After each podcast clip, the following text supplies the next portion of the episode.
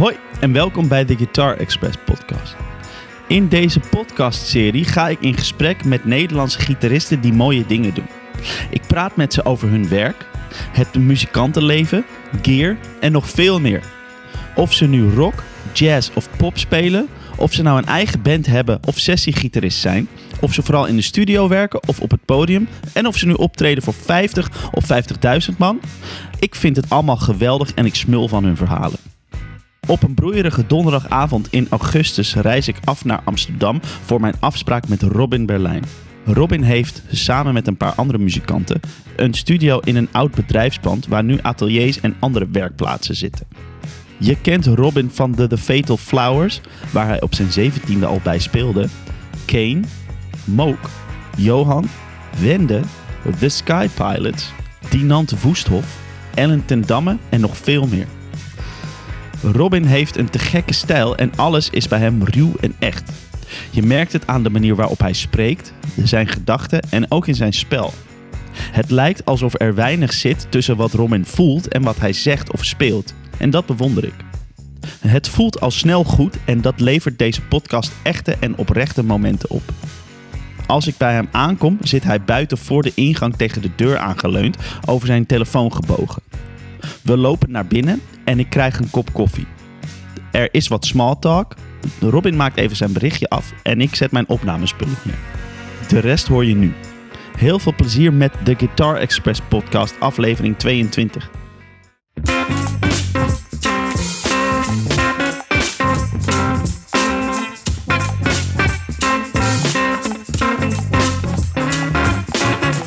Oh, Oké.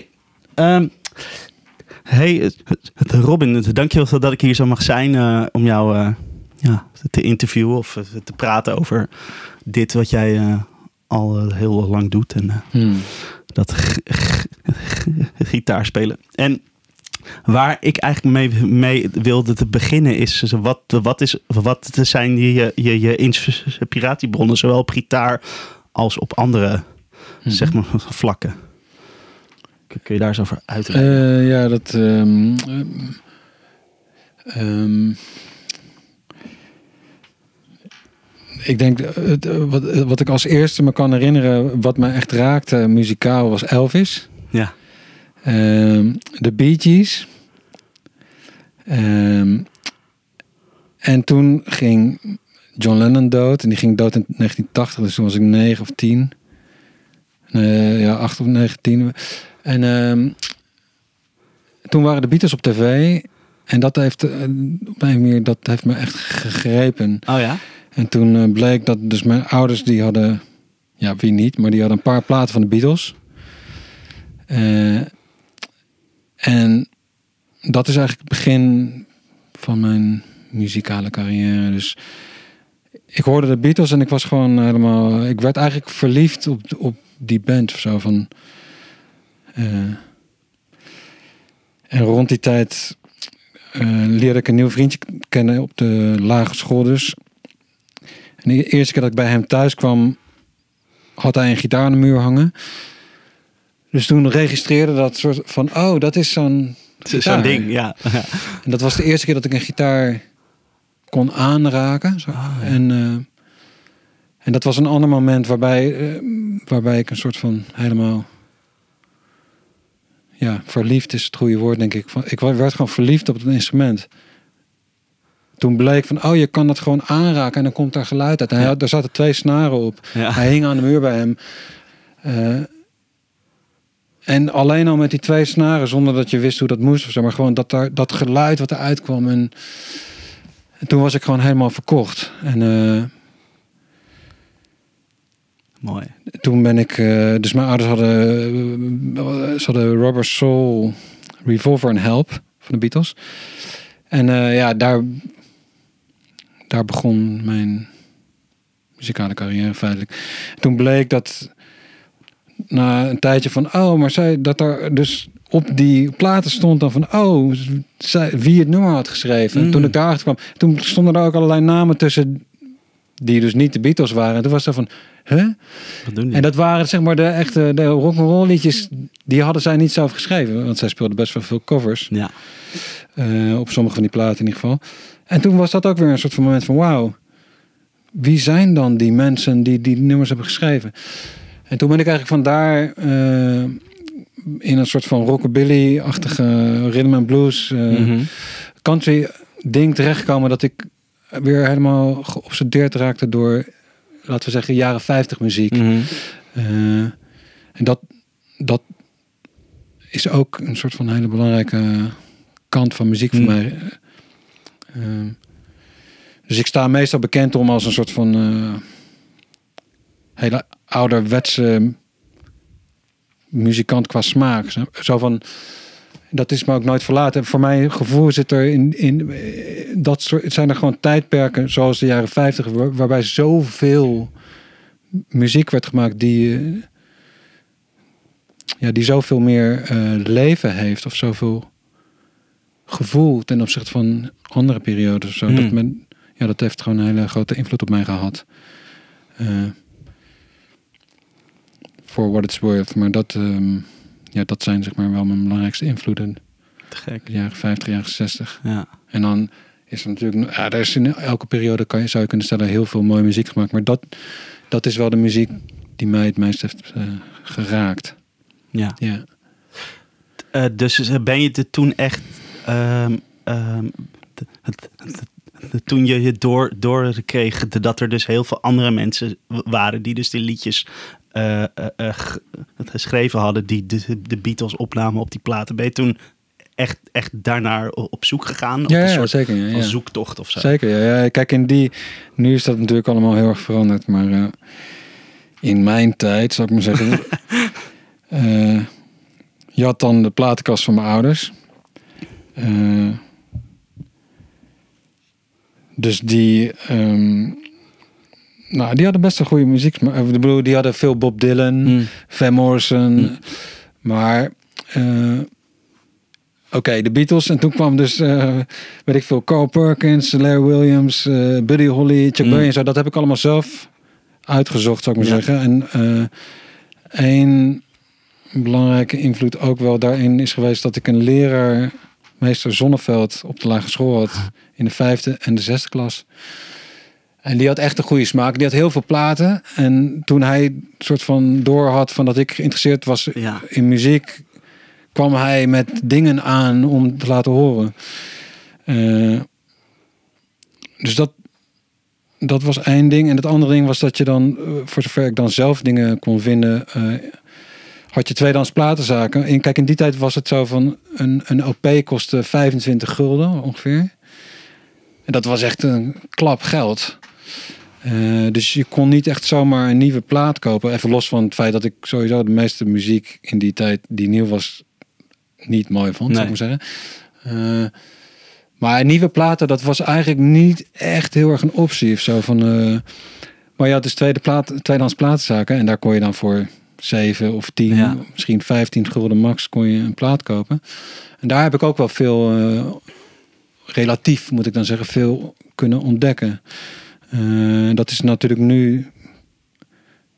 Ja, dat kan je nu niet meer terughalen hoe dat was. Ja, ik kan het wel terughalen zelf, maar zo van, Mhm. je kan het heel moeilijk vergelijken, omdat het nu gewoon met één klik Ja, zit je overal. kan je, al, Ja. je kan alles achterhalen. Ja. En dat was toen een heel ander soort van, eh, was gewoon een andere wereld in die Ja. zin. Dus toen was het zo van, dan ging je een soort van een beetje op onderzoek uit. Eh, je kon natuurlijk wel luisteren in platenzaken, maar je kon, ging niet echt eindeloos allemaal dingen zitten luisteren. Dus het was toch een beetje hit en miss. Zo Ja. van, en eh, als je dan inderdaad een plaat kocht waarvan je dan later de thuis achter kwam, ik vind dit helemaal niks, dan was dat best wel, een, best wel heel erg irritant. Ja, Dus, het was, ja. dus de concentratie was in die zin denk ik ook wel veel groter of Ja. zo van. eh, ik was daar wel echt mee bezig. Zo van om, om dingen te vinden die zo mooi waren als de Beatles. Ja. zou ik maar zeggen. Maar, maar, maar, maar, die, die heb je natuurlijk nooit gevonden. Jawel, jawel, zeker wel. Dus, eh, ja. Nou, Maar het is meer inderdaad, de Beatles is gewoon, en dat is natuurlijk voor heel veel mensen zo. Het is gewoon eh, die in, weet je wel, de samenzang of gewoon de hele vibe, daar zit echt een soort van magie in of zo. Die eh, eigenlijk net als Elvis. Ik ben altijd groot eh, fan van Elvis geweest. Met Elvis is me ook vaak opgevallen. Dat, is muziek die, zeg maar, kinderen die voelen dat of zo. Van als je onbevangen bent of zo van dat soort muziek, Ja. dat is gewoon ja, tijdloos of weet je wel? Nou, maar, maar, maar, maar, dat te hebben de, de Beatles dus ook. Want ik heb wel vaker gehoord van, van mensen die al- als kind dus aanhaakten op de Beatles. Helemaal die, die, die mensen uit, uit die tijd, zeg maar wat ouder dan eh, ik en jij ook, ze zeg maar, die, die, die, die eh, de, eh, de, Beatles voor het eerst op die Ed Sullivan show za- zagen of zo. Die, die, en, en die toen zo, die, die leeftijd 8, 19 jaar waren. Wat in één keer zo eh, die mensen zo aanspreekt. En, en, en mij dus trouwens ook als kind hebben die Beatles meteen een soort Oh ja, ja. van wap zo gepakt. Zo. En dat en hoe is kwam wel. jij, hoe, kwam je, hoe kwamen de Beatles op jouw pad dan? Met mijn ouders, ja. ja. Mijn, mijn vader vooral, die was gewoon een Beatles-fan. Dus zeg maar de tot en met. De, dus ik ook, zou ik bijna willen zeggen. Eh, ja, en dat, ze, ze, ze, stond op bij ons thuis in de auto. En, en mijn- mijn vader die, die, die ging dan uitleggen waar de, de, de liedjes over gingen of zo. Ja, ja, ja. En dat was, ja... Dit liedje leuk- gaat over een walrus. Ja, precies, ja. dat soort dingen. Ja.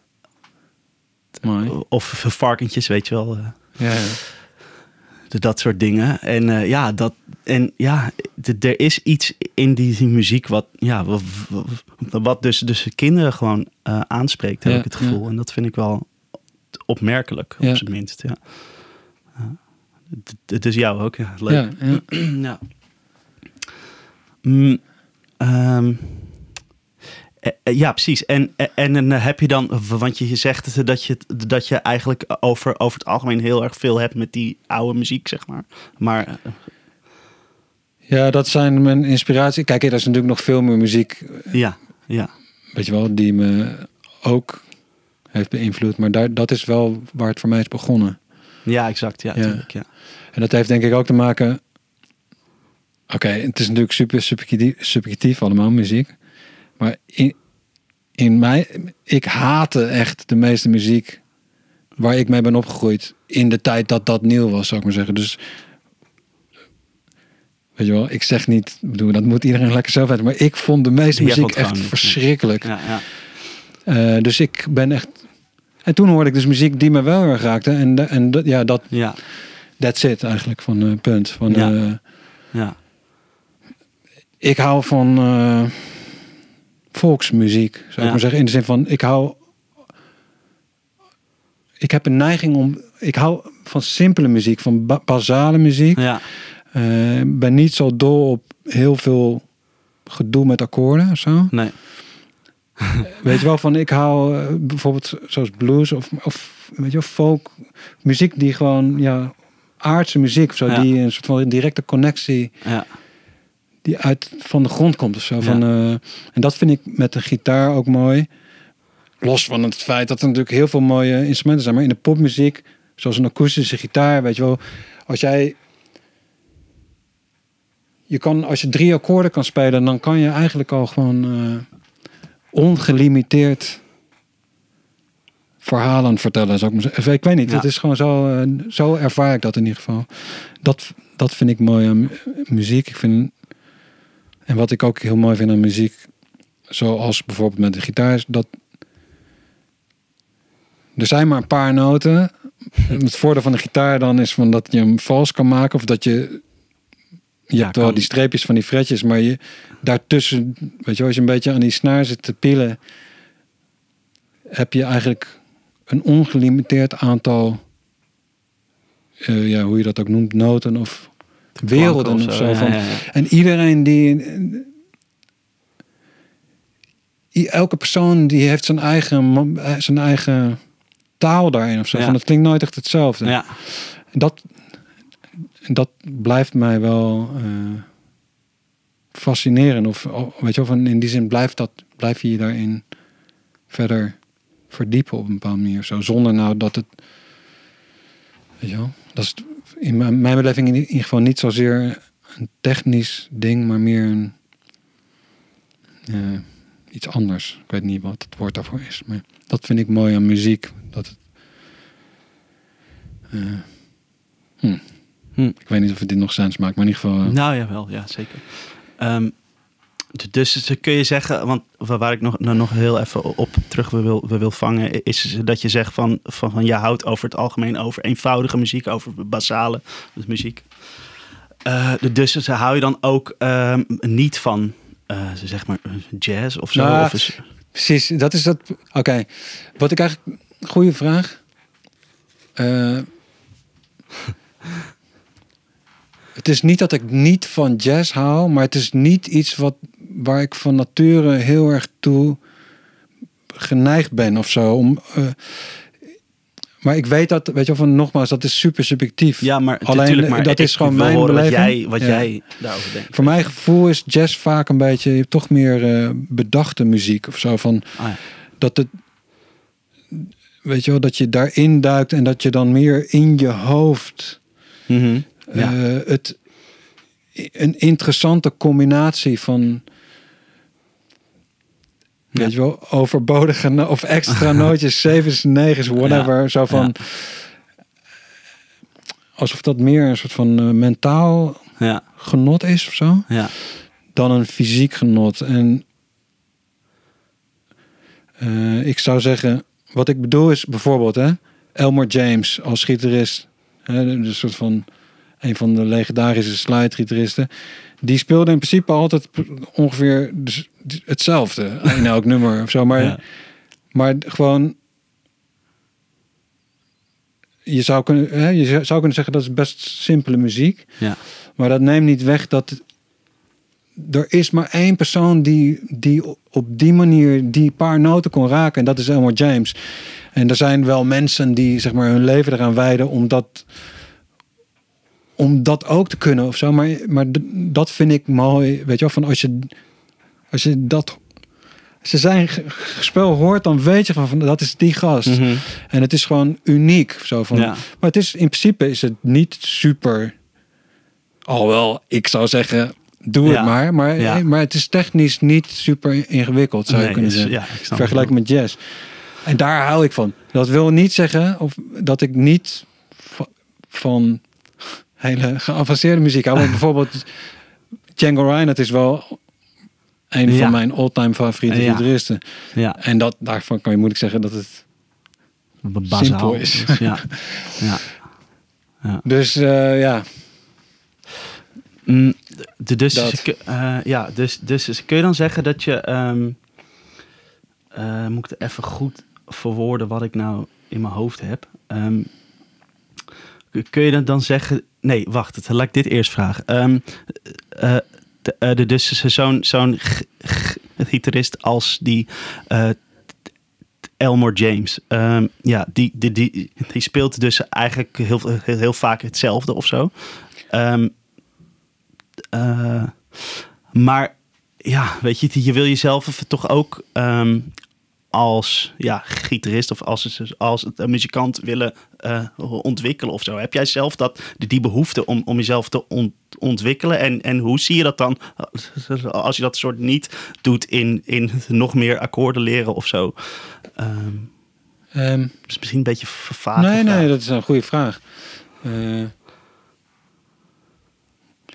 je confronteert me eigenlijk met mijn eigen Nee. antwoorden. En ik krijg, weet je, het is niet alsof ik iets tegen techniek heb in die zin of zo. Van, doe.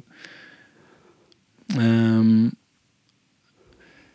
dus ik krijg bijna de behoefte om het alweer een beetje soort van terug te nemen. Dat kan ik beter niet Nee, doen. nee, nee, nee. Eh, ik zou zeggen, muziek gaat over gevoel. Muziek, eh, muziek is het uiten van je gevoel. Ja, En dat is de ontwikkeling. Zo van, Ja.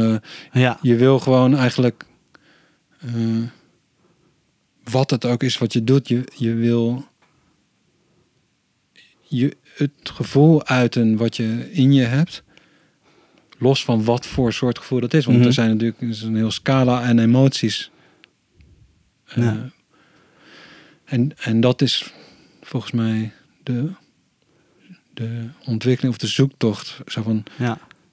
Voor mij in ieder geval. En Ja. Als jij namelijk of iemand, weet je, als je, ik zelf, whoever, als je iets speelt wat, wat je niet voelt, dan ben ik niet geïnteresseerd. Nee, ja. Maar ik ben wel geïnteresseerd als jij uit wat je voelt. Ja. Dan voel ik het namelijk in principe oh, zo van dan dat, dat herken je. Dat, Ja. dat raakt een soort van snaar inwendig in jezelf als iemand anders dat doet. Dat is, dat is eigenlijk het enige waar ik in geïnteresseerd ben. Om, Ja. dat, om te uiten wat je voelt. Ja, ja oké. Ja, ja, kijk, weet je... En dat is ik namelijk, in, sorry, maar dat is, Nee. dat is altijd weer nieuw. Of zo. Mm. Dus als je zegt, Ja, check. Weet je wel, eh, of, wat, of ik zei het zelf, maar zo van, oké. Je raakt, gaat dan een soort van voorbij aan de noot. Want je kan zeggen, oh, hij speelde altijd een beetje dezelfde dingen. Maar als je het nu, weet je, als jij nu speelt wat je nu voelt, dan is het, Nieuw, nieuw Nieuw. per definitie. ja. Dus dan doet het er niet toe. Of je Ja. het gisteren ook al hebt gedaan. Want het is altijd, het is nooit hetzelfde. Het is altijd, als het goed is, is het wat je nu voelt. Ja, Dat is volgens mij de zoektocht. ja. Hoe, om, om, om dat op dit moment te doen en niet zo van dat het in je hoofd blijft van oh ik wil iets naar buiten brengen en dat het meer een soort van mentaal ding is wat er niet echt uitkomt maar dat het één op één op, op het moment dat je het Mhm. voelt dat het dan die expressie er is Ja. zeg maar dat is de, dat is wat mij boeit ja. en dat is dus altijd, daar ben je een soort van altijd naar op zoek. Of zo Ja. van, naar dat geheim van hoe zit, hoe ko- kom je op die mentale plek of zo van dat je dat kan laten gebeuren. ja. Zoiets. Ja, kijk, kijk, weet je, ik, ik wil je eh, ook helemaal niet ergens op eh, zo van, ha, daar heb ik je of zo helemaal Nou, niet. Maar, maar, maar mag wel hoor, geen probleem. Nou ja, goed, dat is helemaal niet mijn doel of zo. Maar eh, eh, ja, ik, ik, ik, ik ben gewoon heel erg benieuwd hoe je dat ziet, weet je wel. ja. Dit soort dingen. En want voor, voor mij is dat zo. Ik ben heel erg bezig met, oké, wie ben ik op dit instrument? En zeg maar maar zaken die er, die, er, die, die, die eigenlijk volgens jou niet zo toe doen. Om- Omdat je gewoon iets uit wat dan, wat, wat dan in je hoofd zit. En, of nou, in je gevoel zit. En dat, dat uit je dan. En dat is het dan of zo.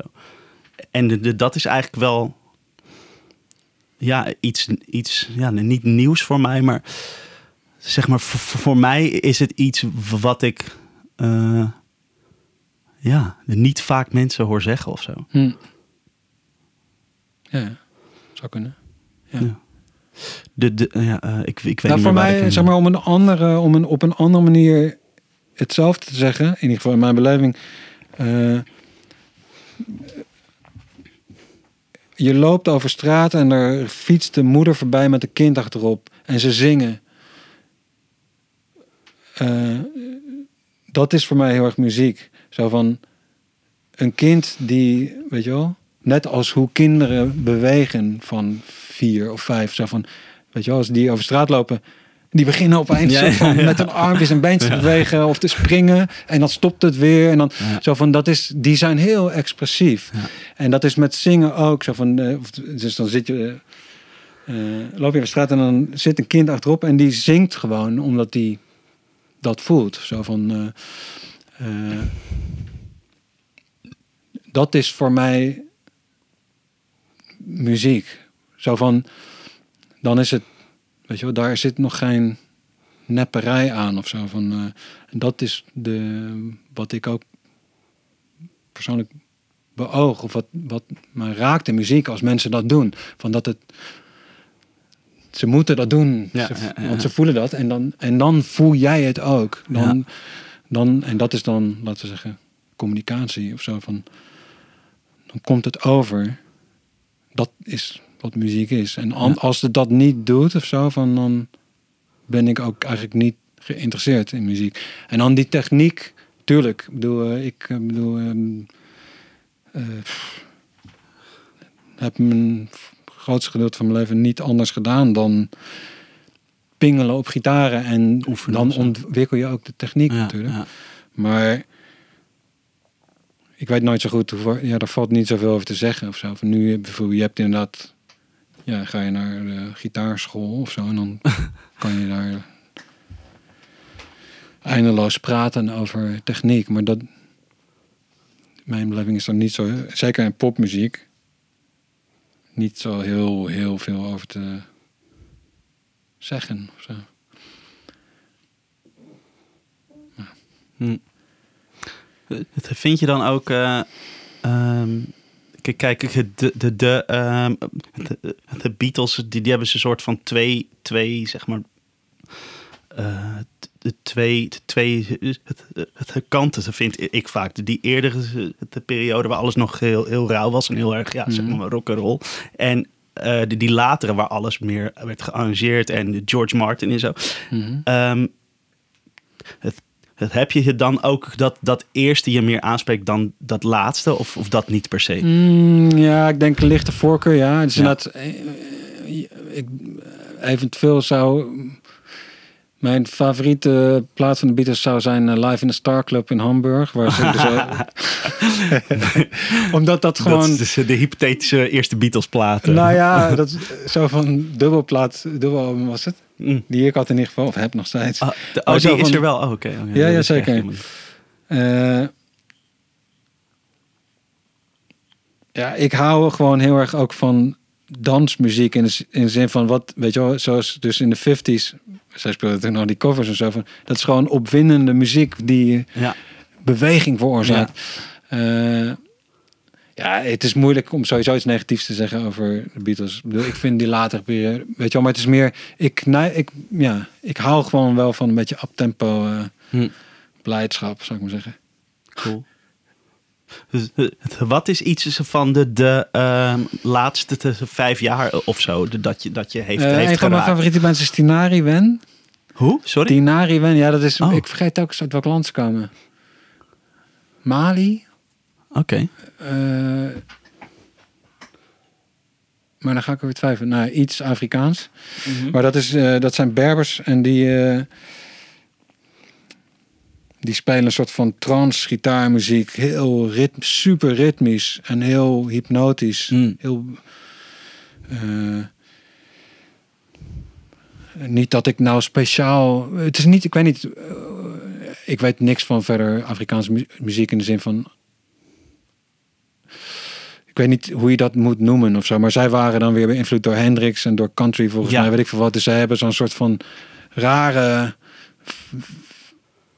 Oosters-westerse vibe, maar super opwindend. En eh, eh, nou, dat vind ik mooi. Ehm het is een klote dat als iemand dat vraagt, dan weet ik meestal Nee. Ja, dat heb ik ook. niks totdat het te laat is. En denk Ja, nee, maar dat vind ik ook straks heel ben, mooi. ben ik weg en dan, oh shit, dat had ik moeten noemen. Eh, dat was even het eerste wat in me opkwam. Eh, Maar, maar eh, wat is die, die band nou? Kun, kun je dat nog één keer noemen? Tinari Wen, of Tinari, ik weet niet hoe je het uitspreekt. Ja. Ta- Tin, Tinari Wen. Oké, ja, check. Dan, dan ga ik het checken. En misschien is het ook Ja. leuk voor de luisteraar. Eh, ja, er is echt wel meer. Het is echt niet. Nu hebben we het al v- 15 keer over de Beatles gehad. Het is echt niet zo alsof ik de hele dag naar de Beatles luister. nee, ja. Helemaal niet. Ik wil ze nooit meer horen. Ik heb ze te vaak gehoord. Eh, Jezus. Ik ben niet voorbereid op je vraag. Nee, Eh, weet ik even niet. Maar Nee, er zijn heus oké. wel andere. Ja. Ik vind ehm, soms de raarste. Ik vind sommige eh, nummers van eh, Britney Spears fantastisch. Ja. Sommige. Of Die eh, ik weet ik veel eh dinges. Die andere. Weet je, sommige van die hele. Eh, van die hitmachines vind ik soms ook best wel mooi. Eh, als ze het goed doen. En dan- Wat is, is dat dan wat je aanspreekt? Kun je dat soort onder woorden brengen of zo? Eh, nou ja, ten eerste een goed refrein. Ik ben zeker een sukker voor een goed refrein. Of voor, weet je wel, of voor een goede topline. Of voor een soort van. Of soms gewoon alleen maar voor een idee wat zo goed is uitgevoerd. Dat het onweerstaanbaar is. Eh, Cool. ja, weet ik veel. Het is moeilijk. Ik vind dat dat vind ik zo kloten met over muziek praten. Is dat er zoveel mooie muziek is. En, en nog meer verschrikkelijk muziek waarschijnlijk. Maar daar is, weet je wel, er is gewoon eh, voor elk wat wils. En Ja. voor elke, voor hoe je pet ook staat. Er is altijd wel, weet je wel. Er is al heel veel mooie muziek gemaakt. Hm. En wordt ook nog steeds heel veel mooie muziek gemaakt. Eh, en dat kan in, ja, wat ik zeg, van alles zitten. Bijvoorbeeld Britney Spears is ook maar, waar kom ik op? Ik weet niet waarom ik daar nou weer mee kom. Het is niet alsof ik dat de hele dag draai, maar soms hoor je... Ik vind, zeg maar, die vibe van hoe zij zingt, niet meer nu, maar een soort van hits van... Die zijn inmiddels ook alweer 15 jaar oud Ja. waarschijnlijk. Maar dat het gewoon zoveel attitude heeft en dat het dan de productie zo vernuftig in elkaar zit. ehm, en tegelijkertijd ook een soort van best wel dommig is. Nou, Want ik hou best wel van dommige muziek. Zou ik maar. Weet je wel, popmuziek van simpel. Ja, dat is En dat, als dat dan heel goed gedaan is, dan vind ik dat weer heel mooi. Of zo. Bijvoorbeeld, ik ben een grote ACDC-fan, waarvan je ook zou kunnen zeggen van... Oké, dit is misschien niet de meest intelligente muziek of zo. Eh, weet je wel, van als muziek, zeg maar, popmuziek moet ook zo zijn of zo. Het moet gewoon niet eh, bedacht zijn, terwijl... Waarom moet dat dan zo zijn? Nou, het moet niks, moet, maar dat vind ik. zo van... Gewoon een, weet je wel, een, eh weet ik veel. Dit. Zo dat akkoord, een G-akkoord. Zo van, Ja. ja, veel meer dan dat. Beter dan dat wordt het niet. Oh, je hebt trouwens ook nog, deze is ook mooi. Ja, mineur, ja. Het is meteen heel veel stem. En dan ben ik eigenlijk al vertrokken. Zo van, in principe kan je er gewoon eh, kun je helemaal in verdwijnen in, in basaliteit. Zo. Ja. Verdwijnen in de basaliteit. Mooi. Gaaf. Hey, ehm, eh, ik had nog een vraag. Ehm, ja, precies. Mm, Dus wat ik had opgeschreven is, is van je lijkt heel erg iemand die echt vanuit zijn gevoel muziek maakt. Nou, dat is dus ook zo. En, maar maar de, eh, wat mijn, mijn vraag was, maar misschien heb je het daar nou al een beetje over gehad, is, eh, eh, is er iets dat je probeert over te brengen als je iets opneemt of, of, of aan het optreden bent? Is er, ja, zeg maar, is er iets dat je wilt overbrengen dan of zo? Is er iets dat je wilt vertellen of zo? ja, ik zou zeggen, als je. Ik zou zeggen energie. Hm. Is dat een goed antwoord of niet? Oh, oh, dat was het. Ja, top. Ja. Nou ja, in de, zin van, laten, om ja. het om te draaien, als ik... eh, ehm, ik zou zeggen, als consument, zou ik maar zeggen. Dus mezelf in ogenschouw nemend als consument. Als ik ergens, als ik naar een optreden ga, dan zijn er eigenlijk maar twee... eh, Pola, po, po- Polen of zo. Zo'n Mhm. twee, zeg maar, er zijn twee. Het valt u- uiteen in twee D- opties. zo, ja. Met dan een heel scala natuurlijk ertussen. Aha. Maar je kan iets krijgen. Namelijk, laten we zeggen, energie van, van een optreden of van mu hè, muziek. Of je kan leeggetrokken worden. Dat is dan in een negatieve geval. Dus iemand kan iets bij jou halen Hm. zou ik zeggen, als consument, als publiek of als luisteraar, whatever, hoe je het noemt. Ik weet niet of je dat herkent, maar een van de meest. weet je wel, het is verschrikkelijk om leeggetrokken te worden door een soort van vampier. Om dat je ziel uit je lichaam getrokken wordt, dat je te neergeslagen Mm. raakt, of dat je Ja, ja, leeg getrokken wordt door iemand die iets komt halen. Dat wil je niet, zou ik zeggen. Dus je wil van muziek, van, weet je, van als je iets hoort, je wil omhoog reizen. ja. Of dat je wordt, iets krijgt waardoor je ah, weet je, energie voelt van wow, te gek. En Mm. dat je omhoog wil gaan. ja. Eh, ik ben je vraag vergeten, maar in ieder geval, Ja. dat is mijn antwoord. Ja, cool. Ja. Ehm, ja, nee, cool. Ja. Mm, dan wil ik eventjes door naar eh, toen jij, zeg maar, wat je jouw eerste, eerste ding was in het, in het zelf maken van, van muziek, was volgens mij eh, de, de Fatal Flowers. Eh, de- toen was je 17 jaar, zeg maar, toen je daarbij kwam of Klopt, zo. ja, ja. Ja. Dat is echt, echt jong. Hoe was het om... Ja, te- toen was het waarschijnlijk heel, heel normaal voor je. Maar hoe, hoe, hoe was het om, om zo, zo met die gasten die tien jaar ouder zijn? Of eh, ik weet Mhm. niet precies hoeveel. Maar Mhm. hoe was dat om in die band te zitten op zo'n jonge leeftijd? En opeens allemaal dingen mee te maken. Eh, ja, dat was eh, absoluut een hele bijzondere ervaring. ehm, waar ik heel veel van heb geleerd en waar ik ook heel dankbaar voor ben. eh, dat ik dat. Dat zij mij toen die kans hebben gegeven, zeg maar. Omdat het inderdaad. Het was wel vrij. Ik was wel een soort van. tegen het absurde jong, zou ik maar zeggen. Ja. Vooral als ik nu terugkijk. ja, echt heel Toen vond ik mezelf helemaal niet zo jong. Nee, tuurlijk. Maar ehm, dus in die zin was dat een hele was dat een gekke periode. Ik bedoel, eh, kan niet anders zeggen. Het was inderdaad, ik kwam een soort van min of meer vers van de middelbare school. Ik verhuisde naar Amsterdam. Ik kwam in die band terecht en eh, had gelijk, weet ik veel, eh, weet je wel, we konden tientallen optredens doen en gingen door heel Europa en naar New York en weet ik veel wat. Eh, en die band was echt wel echt wel een hele goede rockband. Dus het was gewoon heel opwindend om daarin te spelen. Ja. Eh, dus dat was te gek. Eh, het nadeel daarvan dat ik zo jong was, was dat toen die band uit elkaar ging, was ik nog steeds heel jong. Alleen had ik wel op allerlei dingen meegemaakt. Eh, dus, dus dat was dan een, laten we zeggen, een succes. Ik had een soort van, ik had even aan succes geroken als jong iemand. Toen stopte die band. Ehm, en toen was dat succes eigenlijk ook opeens wel behoorlijk voorbij. Eh, dat was wel pittig. Ehm, en dat, daar kan je denk ik niet echt op voorbereiden of zo van hoe, dat hoe dat is. Maar dat was wel vrij, vond ik best wel lastig. Eh, dus dat was dan weer de keerzijde daarvan. Zoals die er altijd is van alles. Zo van, maar goed, op zichzelf die, die tijd om daar met die band te spelen, dat was te gek. Was een soort van toch wel een beetje een dream come true. Ja. ja. Dat snap ik, ja. Ja. En Wat mij, wat mij eh, eh, er dus heel erg opviel, want ik heb wat filmpjes zitten kijken van nou, jou in, in die tijd, eind, eind jaren 80, begin jaren 90. Ehm, en, en toen was je dus, ja, zeg maar, mijn 17 jaar, maar, maar toen kon je al echt, echt het spelen, echt, ja, gewoon heel, heel goed. En inderdaad, heel veel energie, heel veel naar voren toe, zeg maar. Mhm.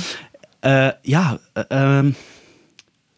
het- heb je gewoon veel thuis zitten spelen? Of heb je al veel, veel in bandjes gespeeld daarvoor, zeg maar? Of hoe, hoe, hoe kwam je zo, zo goed? Dat is eigenlijk de, de vraag. Ja, ik, ik had wel bandjes daarvoor, maar niet ja en nee. Ehm, in mijn beleving was ik ook wel best wel veel alleen. Mhm.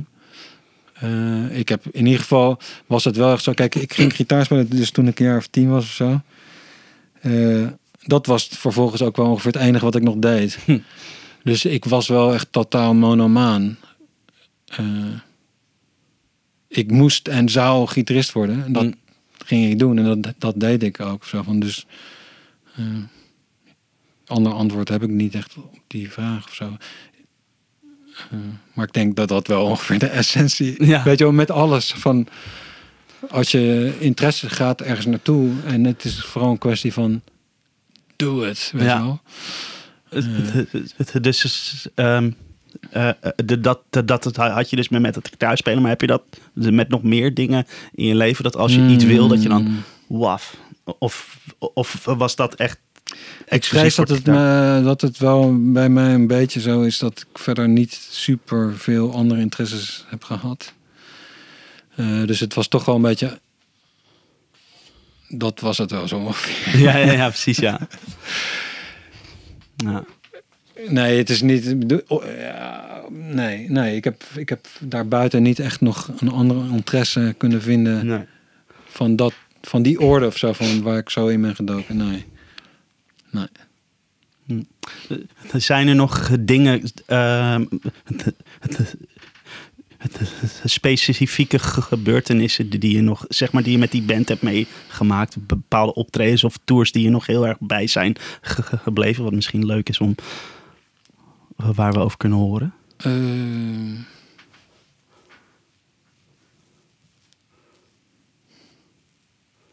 Anekdotes. Ja, dat, willen we toch een beetje, Ron. Eh, Jezus. eh. Het was te gek om naar New York te gaan en om Ja. daar eh, Johnny Thunders te zien optreden, die toen al een soort van eh, half dood was, maar Ja, even goed. Dat was een, zeg maar een soort van, laten we zeggen, punkgitarist of hoe je Ja. dat ook noemt, maar die dat was een was voor mij zelf een bijzonder moment om die gast in het equa- equivalent van. Paradiso of Ja. kleiner te zien optreden en Waar te horen vooral. waar was dat? Eh, eh? ik dacht in de bottom line of zo, een Ah, van ja. de New Yorkse club. Mhm, Kleiner dan Paradiso. mhm. Maar om te, te horen van Ja. om het geluid, te, weet je wel, van dat was ook een gitarist die super simpel was, maar die had echt een toon. En om dan die persoon dat te horen doen, eh, zeg maar voor je neus of zo, van dat was dat. Nou ja, dat komt nu even op. Dat was Mhm. voor mij zoveel bijzonder. Ja, precies. Ja. En eh, eh, toen eh, hebben jullie de, die plaat waar jij op speelt, die, hebben jullie met, die heeft hij geproduceerd, geloof ik. Nee, dat was Mick Ronson. Dat, Oh, shit. dat ging Ja. niet. Precies, daar er was een ander. dus Mick Ronson, dat was zeg maar de, de, de, de sidekick van David Bowie, Mhm. die ook Ja, tuurlijk. Lou Reed produceerde. En die heeft. Die had al daarvoor een plaat met de Flowers toen ik er nog niet bij zat geproduceerd. Hm. En dan die laatste, waar ik dus wel mee deed, Pleasure Ground. Eh, dat was absoluut een hele, echt een eh, hele bijzondere en tegelijkertijd doodnormale gast. Maar zo van Ja. qua talent een hele bijzondere man. En eh, waar ik ook echt wel veel van heb geleerd. Terwijl ik hem eigenlijk maar relatief heel kort heb meegemaakt. Ja. Maar een maand, laten we zeggen. Ja. Maar dat was absoluut, dat is een soort van wel een legendarische man of zo van. Hmm. En ik zou zeggen eh, terecht. Zo, weet je wel, van dat is echt al eh, echt, ja, een hele muzikale man. Ja. Ja. Ehm, de, dus zijn er nog de dingen die je toen, de, toen je met hem die plaat aan het maken was, de, dat, er, de, dat je nog de dingen hebt geleerd. Ja, natuurlijk heb je Nou ja, er is één anekdote dan die, die waar, waar ik dus wat ik zelf echt nooit zal vergeten is dat dus wij zaten dan in Zwitserland om die plaat op te nemen en dat duurde ongeveer een maand, pak een beet. En hij was het soort van producer eh, waar ik sowieso wel van hou, van het soort van wat denk ik ook niet meer inmiddels niet meer echt zo bestaat of zo van tegenwoordig zijn meestal producers eerder ook een eigen engineer, maar dat was dan een producer, een soort van. En dan had je een engineer, Ja. Lenny de Rose in dat geval. Dus dat wil zeggen, als jij een engineer tot je beschikking hebt, dan hoef je eigenlijk niks te doen ja, als producer. Gewoon, gewoon zitten en wat zeggen. Of. Dus, hij, dus Mick Ronson was inderdaad het soort van producer die in en uitliep. Hij was er ook vaak niet. Dan Hmm. was hij zijn vriendin of zijn ex aan het bellen of whatever die aan het doen was, weet ik niet. Maar in ieder geval, hij was er dan niet. Dus dan had je een soort van op, weet je wel, van oh ja, de band was dan bezig met de engineer. En dan schoof hij af en toe in en weer uit of zo van. En één ding wat ik nooit zou vergeten is dat hij in geval hoe ik me herinner van dat 's ochtends zo van oké we gaan dit wel opnemen. Hij vertrok. Wij waren de hele middag bezig met met een iets, Ja. een gitaarpartij of weet je wel iets in een één nummer iets een ding aan het opnemen. En toen kwam hij eind van de middag terug. Zo van stond hij in de deuropening. En wij zo van, eh, oh, moet je dit horen? Want we hadden dus iets opgenomen. Moet je dit horen? Oké. blablabla. Dus wij speelden het af. Het was klaar. En iedereen zat soort van verwachtingsvol naar Mick te kijken die in de deuropening stond. En hij zei, I don't hear a difference. Zo van ten opzichte van wat het de dag Mhm. ervoor was. En dat, dat heeft ook echt, eh, daar, dat heeft, daar heb ik heel veel van geleerd. Eh, ik weet niet of je dat kent, maar zeg maar opnemen hè, in een studio is een hele rare, op allerlei manieren ook een hele onnatuurlijke plek om te zijn of zo van en eh, nou, daar zou ik echt wel een boek over kunnen schrijven over de psychologie van de studio, van wat er dan gebeurt met jezelf en met mensen en wat, hoe raar dat is of zo. Mm, Van, mm. om te proberen iets wat in principe, als je zoals in de oefenruimte staat, wat gewoon van nature gebeurt. Of het nou goed of slecht is, maar weet je wel, van dat is een soort van. Nou, dat kent iedereen die ooit in een bandje heeft gezeten. als je een paar gasten of eh, vrouwen, whatever, maar zo, als je een paar mensen bij elkaar en je gaat dan een keer in een oefenruimte staan en je gaat herrie maken, weet je wel, van hoe opwindend dat is en hoe fantastisch dat kan zijn. Eh, als je geluk hebt in ieder geval. En om dan dat ding van, oh, nu gaan we een plaat opnemen en dan dat kost dan geld en dat is allemaal gestrest en weet Ja. ik veel wat. Om dan datzelfde soort van trucje in de studio te gaan doen en hoe moeilijk alles dan kan worden. Eh,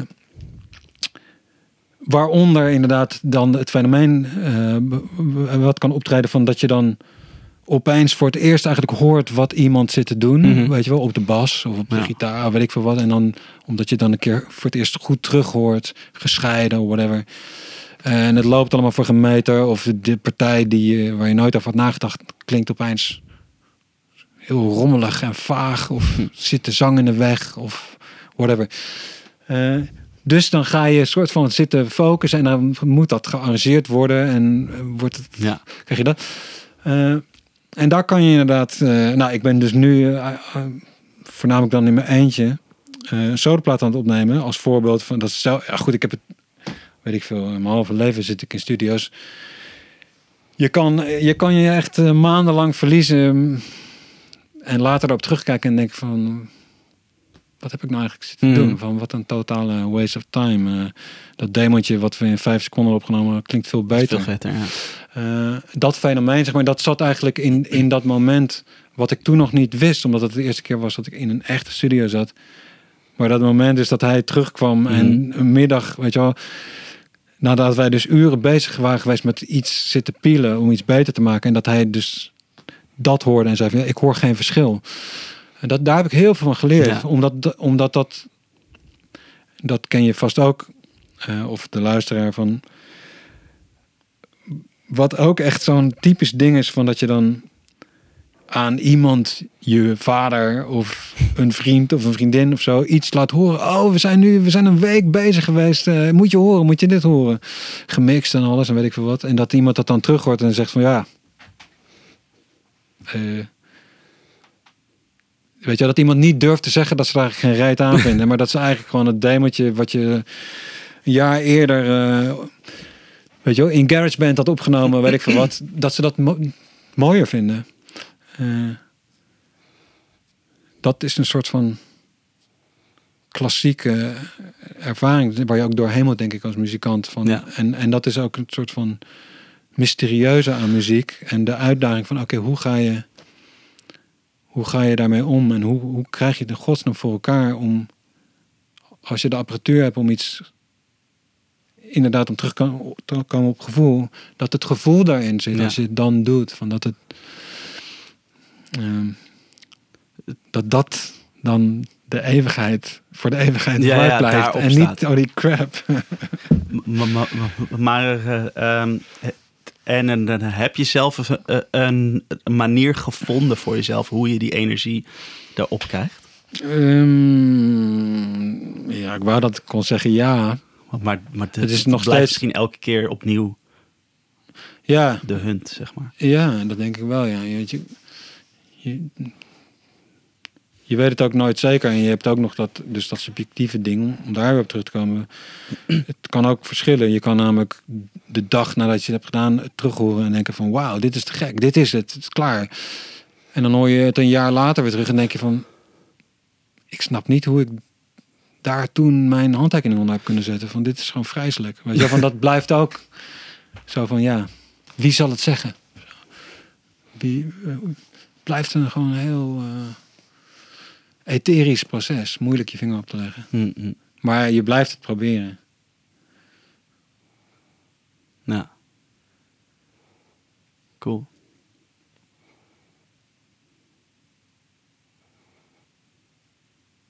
Het is een heel lang antwoord volgens mij. Je vroeg naar een anekdote, maar die heb je Ja, wel nou, gekregen. nou, en toen daarna gebeurde er van alles. Ja, nou ja, maar dat, dat, is, juist, dat is juist leuk. Daar, daarbij ben ik juist een beetje naar op zoek. Oké, goed. Dit Mooi. soort. Dingen, weet je wel, wat, wat erachter zit of zo.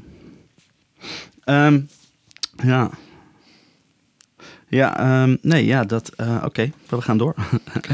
Ehm, want als je het dan hebt over verplaten maken eh, met... Ellen ten Damme, daar, heb je, eh, ja, daar speelt natuurlijk gitaar bij. En daar heb je ook, ook uh, een aantal pla platen van geproduceerd. Uh, ja, ik speel op dit moment niet. Wij doen wel eens dingen samen, maar ik heb echt wel, weet ik veel, acht jaar lang hebben we heel intensief samengewerkt. Maar dat is inmiddels ook alweer jaren geleden. Wij doen mm. nu af en toe, weet je wel, als we iets, zeg maar, zoals af. Ik heb af en toe inderdaad uh, een plaat geproduceerd of samen geproduceerd. Mm -hmm. klopt. Uh, ik zie mezelf niet echt als een producer, maar soms dan komt het op je pad of zo van. Ik hang er een beetje tussenin, denk ik, tussen een muzikant, muzikantje zijn en producer zijn. maar eh, de, de, en de, wat is dan de. Um, hoe wat is de, de, manier waarop je je dan, je dan eigenlijk anders met een, een plaat te zeg maar, maken bezig bent dan als je, als je puur alleen gitaar speelt? Als je hem ook beproduceert bedoel ik. Hoe ben je er dan anders mee bezig of zo? Wat is het verschil? Mm, nou, ik zou zeggen dat uh, daar is niet zo heel veel verschil. Ik denk dat het voornaamste verschil, uh, maar je praat met de cynicus, is dat uh, het, in mijn beleving is het, is, zeg maar, een producer is iemand die heeft gezegd, ik produceer het wel. uh, en het belangrijkste verschil, dat bedoel ik niet cynisch, maar is gewoon zo van, als jij zegt, ik ga dit produceren, dan ben je verantwoordelijk. Dus je bent verantwoordelijk voor het budget en voor dat mensen gebeld worden en dat mhm. ze er zijn en weet ik veel, dat er een studio is, al die uh, toestanden. Uh, dat is de soort van officieel wat een producer doet. Ja. Uh, en als jij een muzikant bent, als je gitarist bent, dan hoef je je eigenlijk niet meer bezig te houden. Dus nee, hoef je alleen maar te spelen. hoef je er dus, gewoon te eh, zijn. En, uh, lekker makkelijk, prima. Ja. Weet je wel van. Maar dat, dat is het grote verschil, zou ik zeggen. Ja. daarom ben ik ook.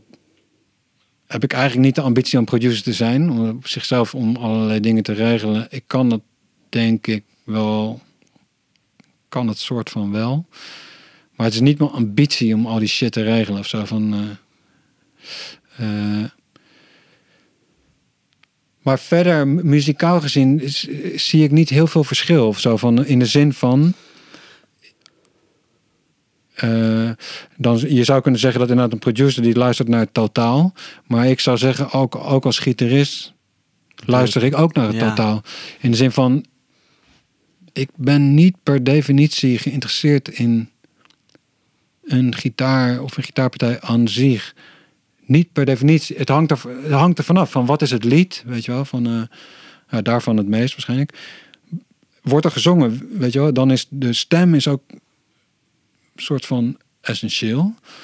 Uh, namelijk, je wil niet een geluid maken, in het geval van een gitaar, met een gitaar die irritant is voor het, het, voor, voor wat die persoon staat te vertellen. Uh, dus er zijn allerlei, allerlei al factoren of zo die heel veel uitmaken voor wat je speelt. Of bijvoorbeeld wat voor gitaar je gebruikt. Weet je wel, wat voor geluid je toevoegt of naar de tafel brengt. Uh, die te maken hebben met de totaliteit, met het geheel. En dan hebben we het nog niet eens over drums, bijvoorbeeld. Zo van, wat ook weer andere super essentieel is. Uh, dus in die zin zie ik niet zo heel veel verschil. Zo van niks. Mm. Ik bedoel, uh, alleen dus denk ik het voornaamste verschil is: heb jij beweerd? Heb jij tegen je andere gasten gezegd: ik ben degene die het wel gaat produceren? Dat is het verschil. Ja. Volgens mij is dat een heel groot verschil. Ja, ja, ja. Maar, maar, maar dus ben je er dan niet bezig of, of juist uh, wel, maar dan misschien ook gewoon als je al, alleen maar komt spelen met hey, uh, dat is het drum mm. ding dat werkt niet, kun je wat anders doen? ik heb wel, denk ik, moet um, kijk. er zijn allerlei um, codes en soort van ongeschreven regels of zo, die wel belangrijk zijn om te leren. en ook dat is weer aan verandering onderhevig, zou ik zeggen. Kijk, okay. Uh, ik ben van nature wel iemand die de neiging heeft, denk ik, uh, als ik, weet je wel, jij stel, jij bent drummer.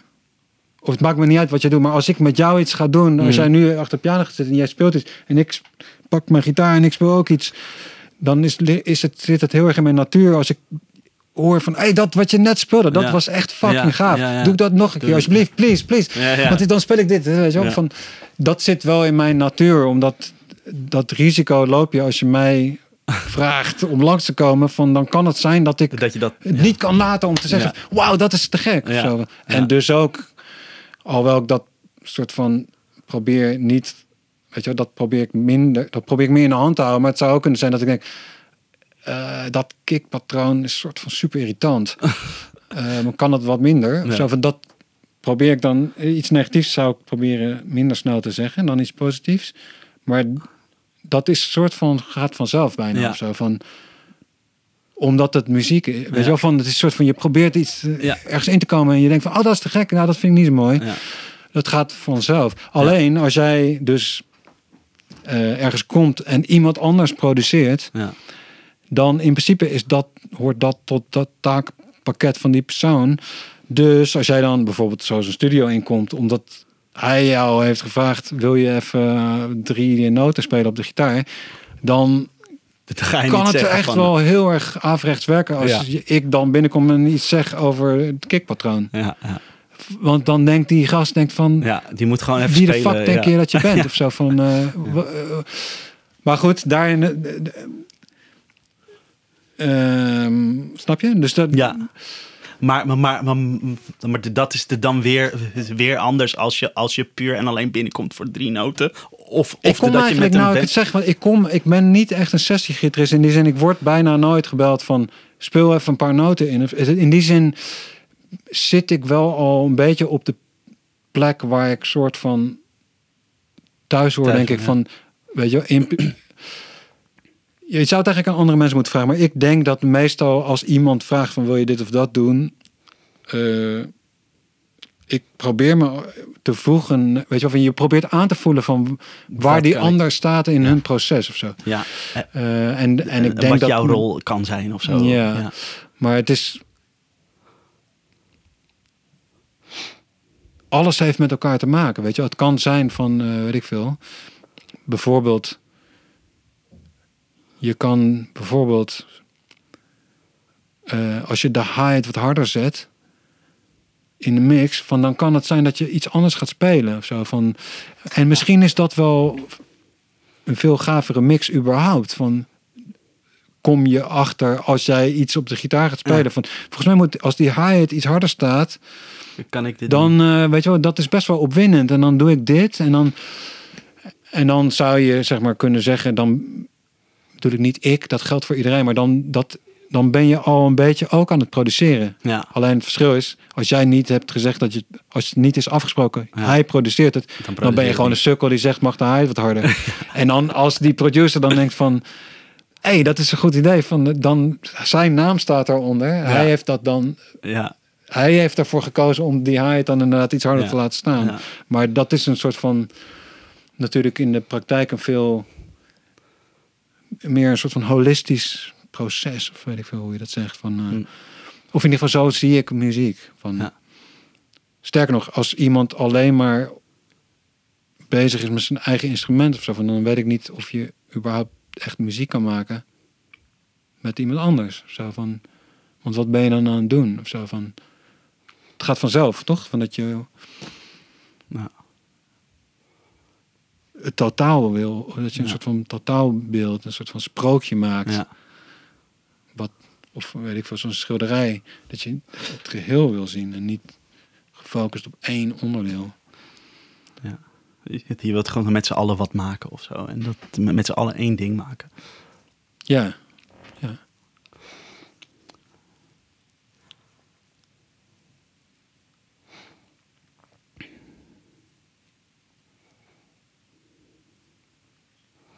Het denk ik hetzelfde als, eh, dat ken je vast ook wel.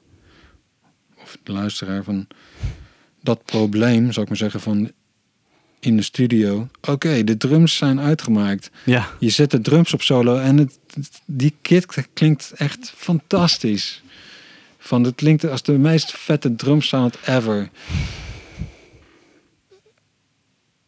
En dan komt er een bas bij. En, eh, dan, en dan komt er een gitaar bij. En dan komt er nog. eh, en op een gegeven moment, ja, die drumsound. Die hoor je soort van de theorie van die, hoe gek die was. Hoor je nog wel terug, maar eigenlijk hoor je helemaal niet meer die gekke drumsound. Nee, Want al die andere shit er ook bij. Ja. En dan moet de vocal er ook nog eens overheen. Uiteindelijk heb je gewoon een soort van. Boeit het geen reet meer hoe goed die drums klonken. Die zouden alleen maar te gek klinken als je ze op solo had laten staan. Zeg maar. Dan heb je inderdaad een fantastisch klinkende drumstijl. Ja.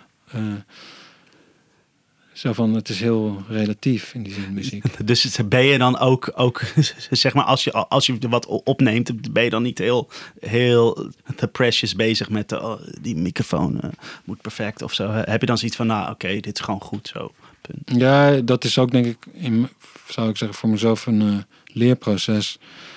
Inmiddels, ik ben altijd best wel a-technisch geweest, maar inmiddels weet ik toch wel het een en ander een beetje van. Weet je, kan ik toch wel een beetje herkennen van wat een. Wat het verschil is tussen een microfoon. Zo van dat je een beetje toch wel kennis hebt of zo. Mhm. Maar ik zou zeggen dat het heel moeilijk is, zeker als je in je eentje opneemt, dat het heel moeilijk is om dat echt die kennis te kunnen inzetten en tegelijkertijd iets te kunnen opnemen wat kwalitatief in dat qua spel of Mhm. qua of wat Ja, ook exact, is wat ja. je doet. Om, om al die petten op te kunnen hebben in je eentje, zou ik, of in ieder geval dat beweer ik zeker niet dat ik dat kan. Misschien dat andere mensen dat wel kunnen.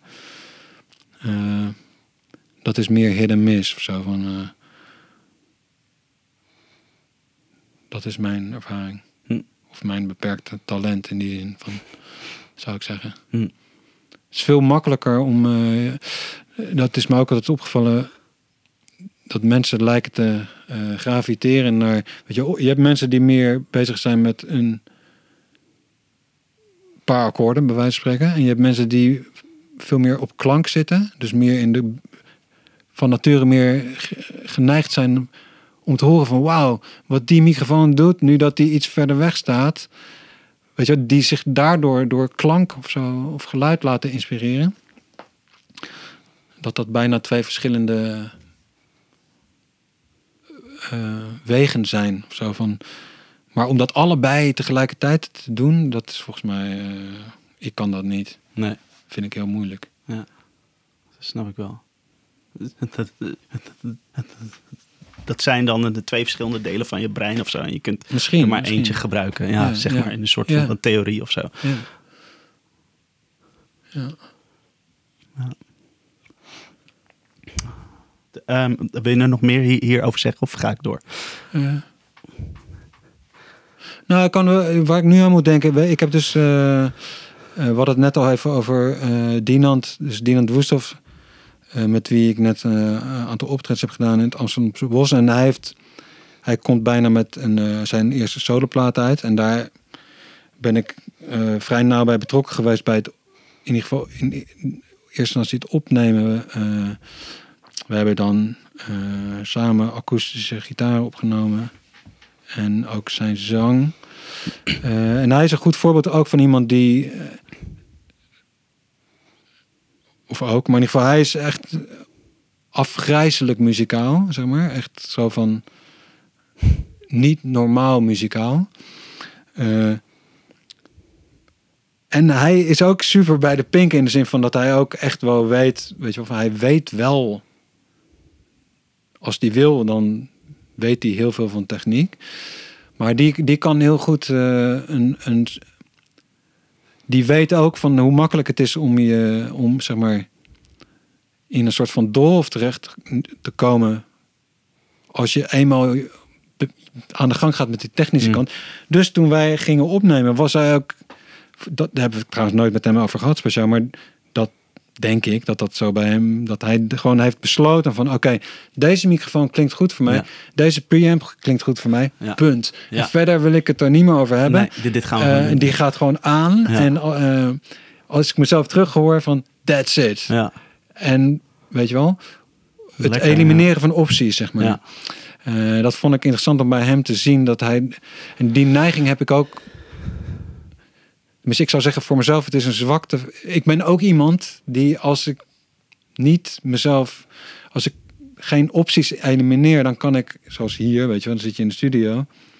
Als ik eenmaal begin van, hmm, Zal ik die Sennheiser, ja, ik weet het niet. Ik ga toch even die SM57 eh, vergelijken. Als ik dat eenmaal ga doen, van dan, dan, ben gewoon... dan is mijn dag verloren, bij wijze van spreken. Dan Ja. kom ik in zo'n soort van ding terecht. Dan kom ik dan, in ieder geval als ik in mijn eentje ben, helemaal niet meer uit. Nee. Dan voor ik het weet, zit ik twee uur lang zit ik te AB in. En terwijl ik ergens ook wel weet, dit maakt geen ruit uit. En ik weet wel, nobody cares. En ik zelf eigenlijk ook niet. Maar als ik dat eenmaal ga doen, dan, eh, dan raak ik, kom ik in een soort van bos terecht waar ik niet meer uitkom. Hm.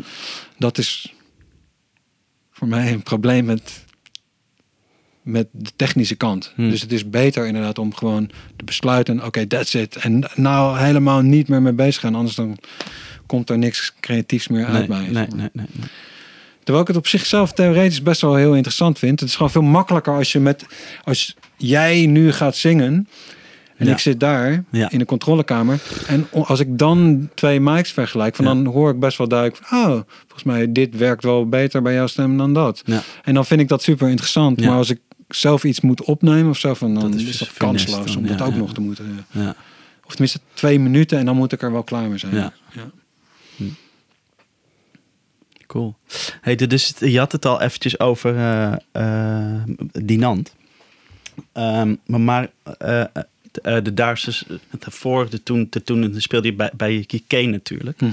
Ehm, hoe- ben je daarbij ge- ge- ge- gekomen bij hun in de band eigenlijk? Ehm, Hoe is dat ontstaan? Eh, eh, bij mijn weten, maar dat heb ik denk ik ook, dat weet ik eigenlijk niet zeker, maar dat denk ik wat er gebeurd is, dat ik op een gegeven moment was ik met Ellen bij een optreden van de Golden Earring in Ahoy backstage. En toen kwam ik Dennis, dus de andere gitarist eh, Dennis van Leven, kwam ik tegen. Eh, en toen raakten we in gesprek. Eh, en dat was heel eh, leuk. Of weet ik, hadden een soort van klik of zo. Het was gewoon een toevallige ontmoeting. En ehm, op een zeker moment daarna belde hij opeens een, keer op. Van eh, wil je een keer langskomen in Delft? Eh, dus ik denk dat dat met die ontmoeting te maken heeft. Maar dat weet ik eigenlijk niet zeker. Hm. Maar daar ga ik dat net, zo voelde het voor mij ieder geval. Mhm. En toen. ehm, eh, nee, was, dat, dat klopt trouwens niet. De eerste keer. Toen belde hij op van wil je een keer langskomen. En toen ben ik naar. Toen zaten zij in Wisseloord een plaat op te nemen. eh, Everything You Want.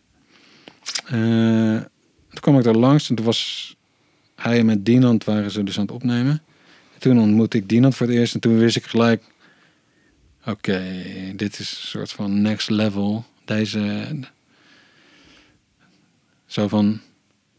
Dit is niet saai, dacht ik. Dit is niet saai. Ja. Zij zijn allebei niet saai, zou ik maar zeggen. Eh, en dan zou ik zeggen dat Dinant het minst saai is. In de zin van, dat is gewoon een unieke persoon. Ja. En dat was me gelijk wel duidelijk van, holy fuck, wat is dit? Eh, en toen vroegen zij van, eh, ja, wil je, laten we wat gaan spelen? Niet toen, maar zeg maar Mhm. daarna. Zo van, en eh, het was eigenlijk gelijk een soort van, op allerlei fronten een, eh, een, een connectie of een klik.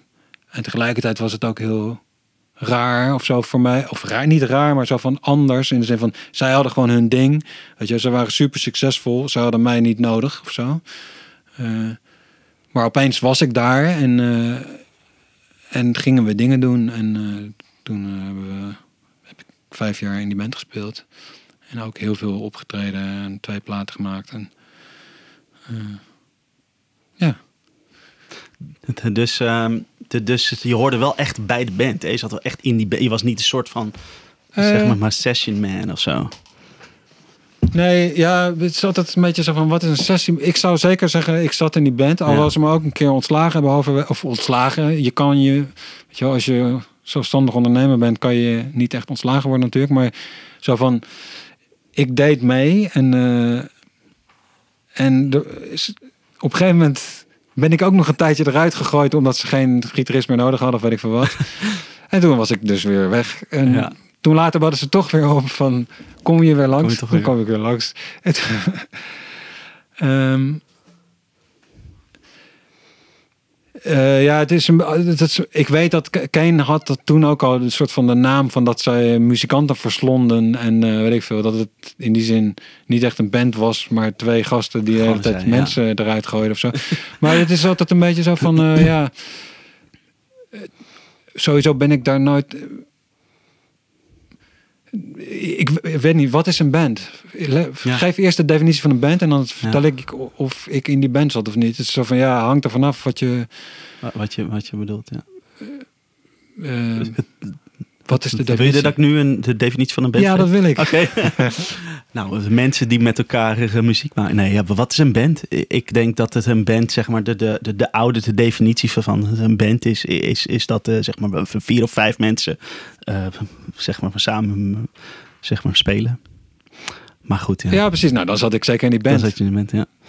Want het waren vier, vijf, zes mensen of zo. En die maakten muziek. Daar stond jij op de, de bandfoto. Dan hoor je bij de band. Wat is de bandfoto? De, de bandfoto. Gewoon, gewoon die, die, die, die, die naar de kranten gaat. en, en in de, in, in Ehm, nee, alle in dus er zijn wel waren persfoto's waar ik zeker niet op stond. Ja, dus nou, dan zat je niet bij de band. Oh, dan zat ik niet in de band. Ja. ja. Oké. Dus je, je zat er niet bij Kane. Oké. Nee, precies. Ja. Nee, dus, dus de, de, ja, die twee definities sluiten die elkaar nou uit of niet? Ja, dat weet ik niet. Nee, ik ook niet. Maar goed, maar in ieder geval, dat weer- precies. Het is. eh, ja. Schreef je me met hun mee? Ik heb niet met hem meegeschreven. Nee. Nee, nee, nee. Dat ze zou. Maar nu zou heb ik soort- wel heb ik een beetje Dinant wel een beetje meegeschreven Oh, ja. op zijn soloplaat. Dus wat is dat dan weer? Ja, de, dan. Ja, ja is jeetje, een wat is een band? Ik, ik weet het dan eigenlijk niet meer wat een band is. Er was, dus- was, dus- was eh, de Fatal Flowers een band. Volgens welke definitie? Ja, Over de ja, persfoto's. Ja, de, ik zat, Ja, stond wel in de je wel. persfoto's. Behalve als er dan nog wat, wat wel eens gebeurde. Weet je wel, dat er een oude persfoto zeg Ja. maar, gepubliceerd werd. Maar waar jij dan Van weer. voor toen- mijn je tijd, waar de ik niet op stond. Van ja, Vond jij, laat ik het zo zeggen, vond jij dat je in de Fatal Flowers zat? ja, ja zeker. Ja, Vond jij dat je in Kane zat? ja oké. Ah, ja, Ja. oké. Nou, Ja. dan, dan, dan denk ik het wel. Maar ik snap ook dat mensen, weet je wel, daarom zeg ik, het hangt van je definitie af. Kijk, ik, voor mij, ik voel, het voelde alsof ik in Kane zat, omdat op een gegeven moment als jij, weet ik veel, vier keer per week, weet je wel, met diezelfde gasten in de oefenruimte staat, eh, of weet je wel, eh, je treedt vier keer per week op of zo, de hele zomer, dan voel je echt wel alsof je in een band zit. Zo van dan, Nou, ja, dat is inderdaad van, je bent met die gasten en eh, die drummer doet boef, kaaf, Ja. boef. En de bassist doet doe, doe, Ja, ja, doe, doe. En de gitarist doet wieuw, wieuw, wieuw, wieuw. En dan de gitarist doet wieuw, wieuw, wieuw. Zo van, dan heb je het gevoel van, ja, ik zit in een is een band. band, natuurlijk, ja. Als je het dan nog niet hebt, dan, dan moet je echt een carrière beginnen als solo-artiest. Ja. Als je dan niet voelt... Maar dan echt in je eentje ook gewoon. Ja, precies. Ja. Ja. Ah, ik ben eh, sowieso, eh, ik, ik ben, ik ben altijd groot voorstander van, ik ben zeg maar anti-democratie in bands. Dus ik, Eén kijk, ik heb met heel veel mensen gespeeld en eh, het is me al vrij vroeg in mijn leven opgevallen dat perfecte democratie, ik, dat is dus ook, is in mijn ervaring, ik zeg niet misschien dat het andere mensen goed lukt, maar in mijn ervaring eh, werkt dat niet. Dus ik geloof sowieso in een soort van verlichte vorm van eh, de dictatuur. Ja. Ja, ja, ja. Zo van, eh, het, het, is, het werkt over het algemeen. Je moet sowieso iemand hebben die iets vindt in een band. In de Ja. zin van, als iedereen alles leuk vindt of zo, dan wordt het sowieso niks. Dus er moet minstens één iemand zijn die iets mooi vindt of iets lelijks. En het helpt als je wel minstens één iemand hebt die de neiging heeft om de baas te spelen. Omdat anders werkt het niet. Dus eh, ik geloof heel erg in verschil. Ik geloof heel erg in verschillende rollen. En dat de stem van één iemand meer waard is dan die van een ander. Ook bijvoorbeeld als mijn stem minder waard is, Weet je, het gaat mij er niet per se om dat mijn Dat stem... dat- me- ja. Tuurlijk wil ik het liefst stiekem het meeste zeggen hebben, maar Dat, dat hoeft. het dat, werkt ja. niet altijd het best. Nee, nee, nee. Zo kijk ik daarnaar. Dus in het geval van Kane was het wel, eh, zoals met de Fate Flowers, was wel neigde iets meer naar, leek iets meer theoretisch, iets democratischer. Ja. Maar dat was het niet echt. In het geval van Kane is het zo van als je met Dinant iets doet. Dinant is gewoon een geboren leider. Eh, dus daar was het veel duidelijker zo van oké, er is een baas. En de naam van die persoon is Dinant Woesthof. Eh, dat was me eigenlijk vanaf de eerste keer dat ik hem tegenkwam duidelijk van oké, dat is zo'n gast. En eh, ik juich dat toe. Weet je wel, van dat is goed. Vind ik. Zo van het is goed als iemand de baas is. En dan had je nog een baas, namelijk Dennis. Zo van, Eh, dus dan hoort daar heel erg bij. Die bepalen een beetje wat er gebeurt. Hm. Het is hun ding. Zij hebben het succes Hm. voor elkaar gebokst. Weet je wel? Dus als zij iemand erbij vragen, ja, is nogal logisch dat jij niet eh, opeens gaat, hun gaat zitten uitleggen wat ze moeten doen of zo. Van, eh, ja, je kan het Nou jongens, gaat helemaal natuurlijk. anders doen, weet je wel. ja.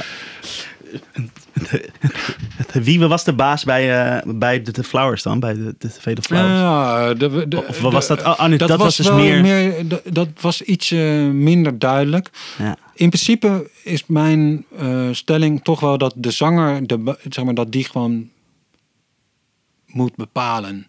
ja? Ja. Oké. In de zin dat als jij, ehm, ik weet niet. Goed, alles eigenlijk wat ik zeg is gebaseerd op mijn eigen ervaring. Ik, weet je, wel, ik bedoel absoluut niet. Dat is het enige wat ik weet, Mhm. wat ik zelf heb meegemaakt. Eh, misschien dat iemand anders het anders ziet, maar niks is verschrikkelijker dan, zoals in een band, als je met een band iets aan het doen bent en de zanger of zangeres, die staat iets te doen wat ze eigenlijk niet voelen. Weet je wel, wat ze Mm, eigenlijk ja. niet, waar ze zich oncomfortabel bij voelen. Ja. Dat is de hel. Eh, Ja. Dus in die zin moet, in principe, moet de stem van, letterlijk de stem van die zanger, moet een soort van leading zijn of zo. Want het heeft geen zin om iemand te proberen te manipuleren of te dwingen iets te doen wat ze eigenlijk niet voelen. Dat Nee. werkt niet. Nee. Dat is hoe ik dat zie. Ja. Dus in die zin is het. eh, en dus als jij bijvoorbeeld gitarist bent, is het ook, zie ik het ook wel als een soort van je verantwoordelijkheid om ervoor te zorgen dat die persoon zich. Dat die leading, weet je, die moet zich comfortabel voelen. Niet dat jij je vervolgens als een slaaf hoeft op te stellen, Hmm. maar dat jij je, dat je meebeweegt met je, mensen die hebben een soort van natuurlijke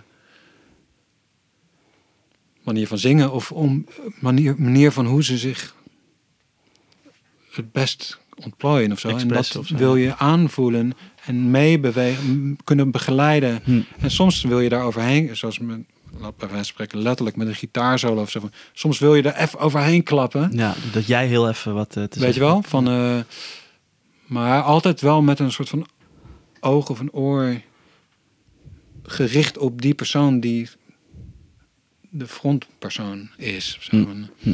Ja, zo zie ik dat. Ja. Wie was bij de, de, ehm, de, de Sky Pilots, eh, diegene, dat is jouw Hmm. band, zeg maar, met het Matthijs van... Ja, precies. Nou, die bestaat inmiddels ook niet meer. Nee, nee. Eh, de, de, eh, nou, in dat geval zou ik zijn, dan was het Matthijs Ja, ja. Duif, eh, dus de zanger. Eh, ja, ik moet misschien ook niet. eh, kijk, het is. Het is lastig om het over jezelf. Weet je wel, van je, het is ook een beetje. Ik weet niet hoe andere mensen dat ervaren. Ik denk dat er zijn ook wel mensen die zien mij als in potentie een soort van licht irritante gast die wel de neiging kan hebben om zich aan te bemoeien tegen dingen zo. Eh, dus het wil ook niet, denk ik, hè. Dus ik wil ook niet de indruk wekken alsof ik altijd extreem meegaand ben of zo van, want dat is ook niet het geval. Eh, ik vind ook wel, weet je wel, van ik heb wel vaak dat ik denk van, hmm, volgens mij is het wel te gek als we dit zus of zo Ja, doen. ja, ja. En afhankelijk van de omstandigheid of zo van, eh, ga ik dat ook wel zeggen. Hm. Eh, Ja, Dus- maar er is gewoon, denk, er denk ik dan één, eh, één, eh, ja, één iemand in die band met een soort van veto-recht of zo.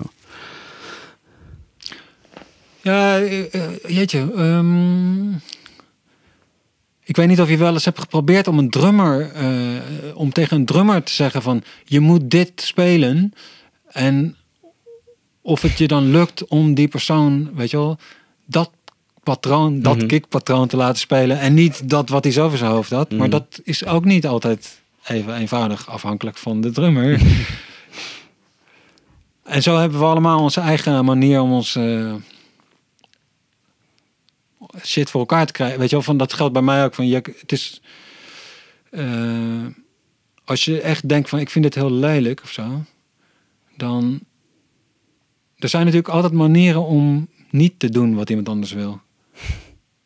Doe het is niet alsof iemand met een pistool voor je kan gaan staan en zeggen, ja goed, dat heb ik dan nooit meegemaakt, maar zo van speel dit op deze manier. Druk dat choruspedaal in met dat lelijke kutgeluid. Jij speelt dat nu in, jouw naam komt eronder te staan. Zo van Dat, dat ga je ook niet doen. ik. Ja, Mm, nou nee, totdat je dat pistool tegen mijn hoofd zet. ja dan kan het zijn dat ik zeg van dat doe ik niet. Zeker, tuurlijk, ja. Zo van, eh, Ja.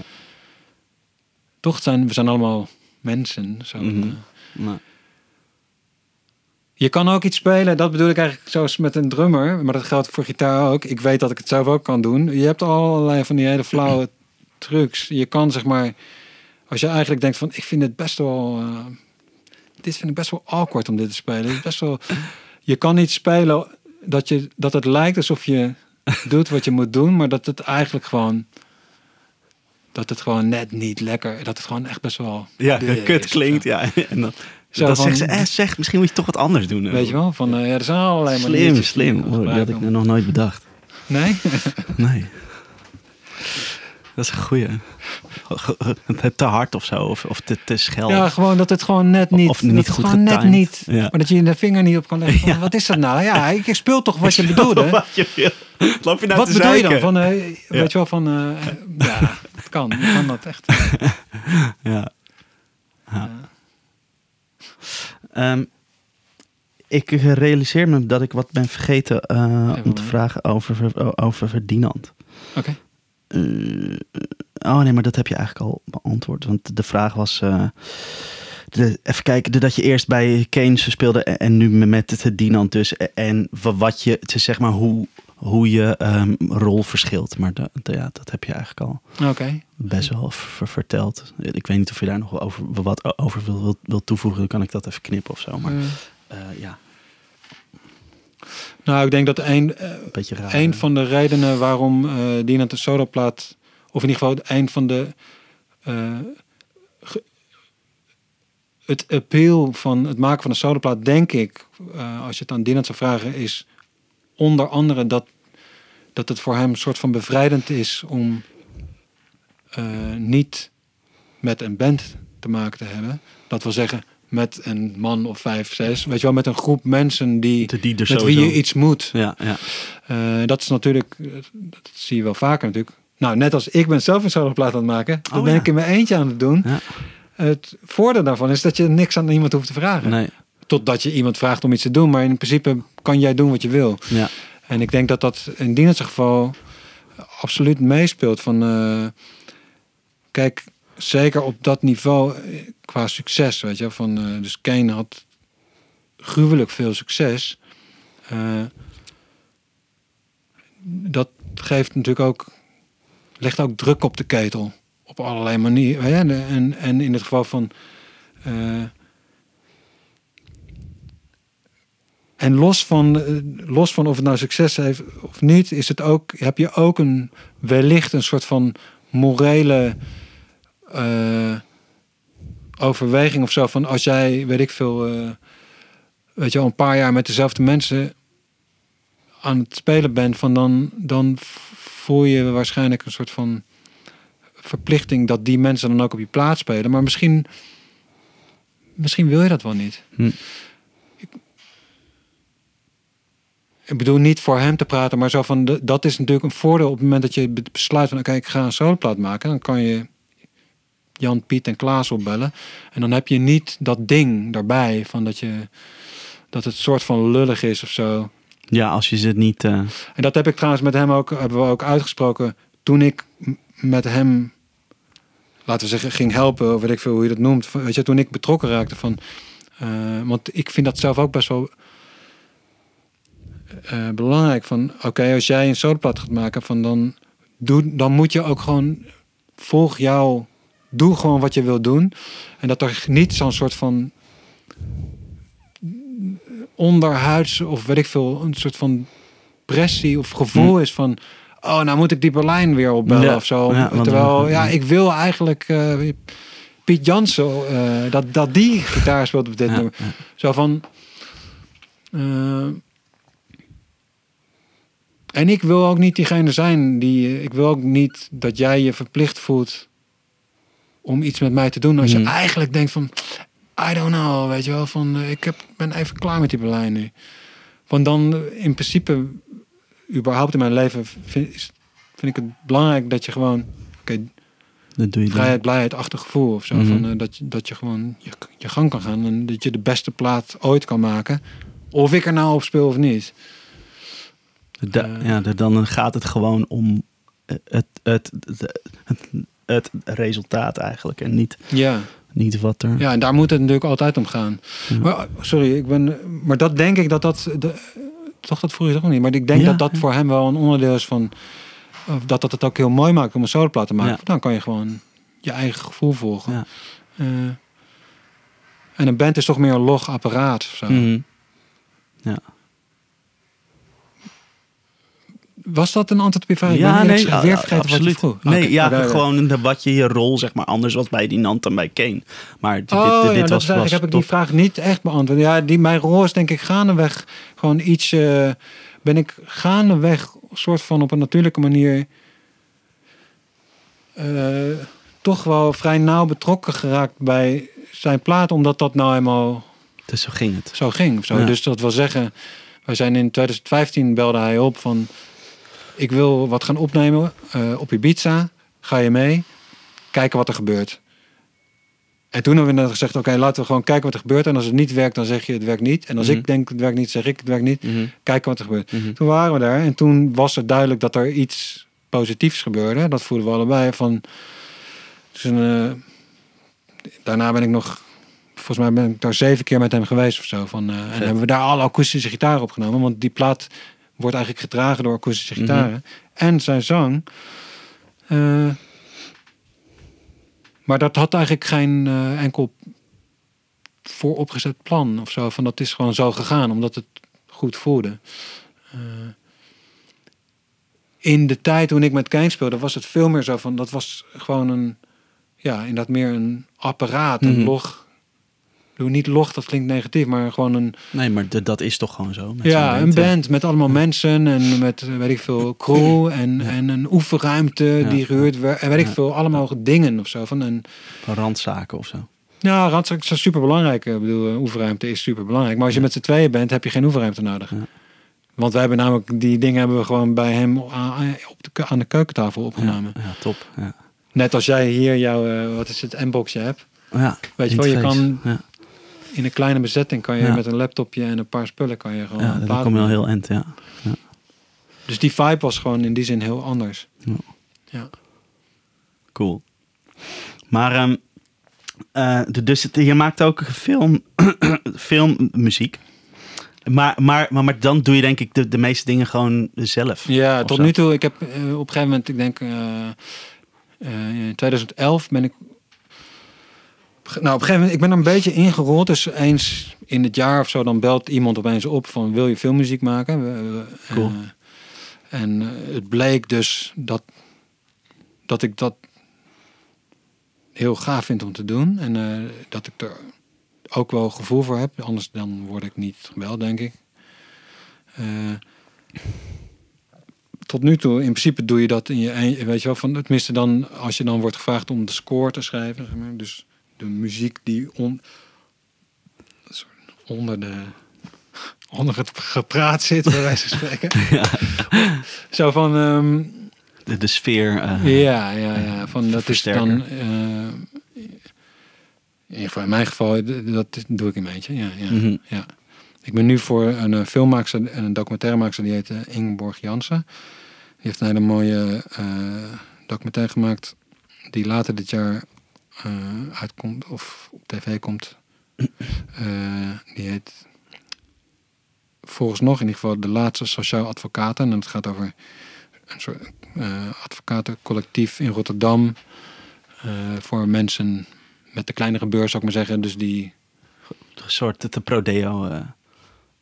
ja, achtig, ook. Ah, achtig oké. denk ik. Nou, niet prodeo. Ik, Oké. ja, eerlijk gezegd, dat... Goeie Beetje, vraag. ja. Dat zit dat... Nou goed, dat maakt, Maakt ook niet uit. In ieder geval, eh, nee, volgens mij is het gewoon zo dat de, de, de staat die betaalt dan die advocaten. Of zo, links of rechtsom. Mhm. Eh, en die heeft film gemaakt en eh, daar ben ik nu de filmmuziek van maken. Ja. Eh, Wat doe je dan? Ga je er dan eerst, eerst, eerst, eerst zo die, die, die scène kijken, wat je, waar je muziek onder gaat, moet schrijven. En ben je dan zo van, hm, wat hoor ik hierbij in mijn hoofd of zo? Hoe, hoe werkt dat? goeie vraag. Of, of Eh, werkt dat zo? In, eh, ehm, in eerste instantie is het inderdaad, dus iemand belt jou op van ja, ik heb, eh, ik heb muziek van je gehoord in een andere film of zo, Oh ja. van een, eh, dat sprak me wel aan. Ja. Ik ben nu een film aan het maken, bla bla bla bla. En dan, Het gaat hier je voelt- over. ja, Ja. zeg maar, met film moet je best wel echt eh, communiceren. Dus je moet, dat is me wel opgevallen, omdat het echt een ander medium is. Dus je, je moet met elkaar erachter komen. Zeker als je iemand niet kent. Ja. Van je weet niet, weet je, je, je mist dan het referentiekader van iemand anders. Hm, Dus soms, weet ik veel, qua smaak bijvoorbeeld. hm. Eh, sommige mensen die weten heel veel van film, maar niet zozeer van muziek. Of die hebben niet echt misschien uitgesproken ideeën over wat voor soort van muziek ze in hun film willen. Soms ook juist wel. En dan hebben ze, eh, dat heet dan temp. eh, dus dan hebben ze voorbeeldmuziek Ja, van, weet ik veel, whoever. Ja. eh, van Brian Eno waarschijnlijk. Ja, Een soort van, je hebt van die filmische muziek. ja, zo die- van zoiets moet het worden. Weet je wel, een beetje in die. Dat kan ook. Eh, ehm, dus dat kan links of rechtsom, dat, dus dat of dat. Ja, Even heel simpel gezegd. En dan zeg jij dus van, eh, nou mag ik de film zien? ja, ja. Want ja, waar gaat het? Zo van, je moet dus die film zien. En dan hangt het vanaf in welk proces, eh, in- of ze al, of er al een film is die Ja. een begin en een eind heeft. Kan zijn, weet je wel, soms dan word je eerder opgebeld. Dus dan kunnen ze nog niet gelijk een film laten zien, maar dan sturen ze misschien een scène of een paar scènes. Vaak is het wel meer het eindproces en dan krijg je een, bijvoorbeeld een eerste versie van de film te zien. En daar ga je dan naar kijken. En dan eh, afhankelijk van de. eh, hangt dus van de filmmaker af. Soms hebben ze hele duidelijke ideeën al van eh, ik wil daar muziek hebben in die scène of weet ik veel. Of juist niet. En is het dat kan hangt vanaf. Ja. Maar dan ga je kijken, kijk je naar een film en dan inderdaad, hoe zei je het? Ja, dan is het zo van ja, oké. eh, ja. Hier gaan we wat op maken. wat, ja. wat, wat hoor je hierbij? Ja. Eh, en dat is een ja, super. Ik vind het fascinerend. hoor. Ik, ben- ik ben van huis uit. Ik bedoel, ik ben sowieso geen filmmaker. Ja, Eh, ik weet in principe niks van. Tenminste, dat zeg ik dan even. Weet je, ik zie mezelf als een leek op Ja. filmgebied. ja. Maar wat ik wel ook weer, laten we zeggen, als consument, eh, ik registreer wel van, hmm, dit is best wel saai, deze scène. Of, wauw, dit is heel spannend. ja. En, en het komt ja, hier. Eh, of bijvoorbeeld, er is hier best wel veel informatie in deze scène. ja. Eh, of er wordt heel veel gepraat, of juist niet. En dan ga je, maar dit is echt een proces, zo van, dan ga je op zoek naar een soort van, feitelijk naar wat muziek wat ook de muziek dan is. Hm. Maar wat, zeg maar, ja, muziek of geluid kan toevoegen Mhm. aan het beeld. Mhm. Want je moet iets toevoegen, want anders dan hoef je geen muziek in die... Weet je wel, iemand gaat niet bellen om te zeggen van... Je hoeft niks toe. Dus er moet... Er is, Ja, je moet iemand heeft iets nodig. Het beeld Ja. heeft blijkbaar iets nodig. En dan is de vraag van, oké, wat, wat is er dan nodig? Ja. Zo van... eh, super interessant proces. En ik heb daar inmiddels wel... eh, ook best wel veel voor mezelf geleerd over. eh, maar het laat zich ook best wel moeilijk worden. Ehm, wat muziek kan doen. Ehm, en misschien een goede regel in eerste instantie is in principe. ehm, als je dan, laten we zeggen, als popmuzikant of zo. Dus als je muziek muzikant bent en dus met muziek bezig, dan heb je altijd de neiging om te veel te doen met, met beeld Hm. in eerste instantie. Dus heel vaak is het zo dat dan iemand, dat de feedback is van ja, mag het een onsje minder. Dat het bijvoorbeeld te melodieus is, Hmm. of te veel liedjesachtig, te veel, Nou, te, te rijk aan. er er moet echt gewoon een, een, een sfeer zijn of zo. En niet per se de muziek of zo. Ja, dat, die kans is vrij, tenminste dat is me vaker opgevallen. Van oh ja, van nature heb je heel erg de neiging om toch te denken of te luisteren in termen van een hoek of een Ja. melodietje Of een soort, soort, soort een refreintje of. Ja, een verloop, Ja. weet je wel, eh, zoals een, in een nummer zit. Ja. En dat is vaak met eh, beeld, kan dat heel storend werken. Ja, ja. Dus het is eigenlijk een heel eh, andere manier van Hm. met muziek omgaan. Wat voor mij toen dat op mijn pad kwam eh, ook weer super verfrissend was. ja, dat snap ik wel. Ja. Dat snap ik wel.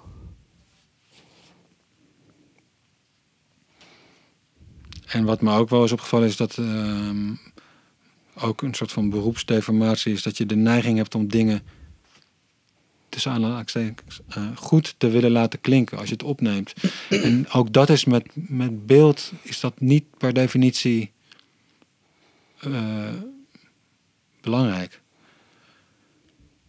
Omdat alleen al omdat vaak eh, de muziek veel zachter in een uiteindelijke mix zit Mhm. dan je het zelf zet als je ermee bezig bent.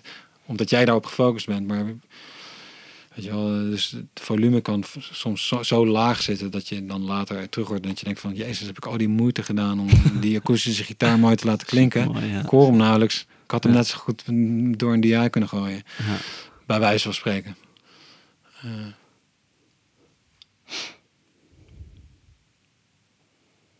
Dus dat. Ja.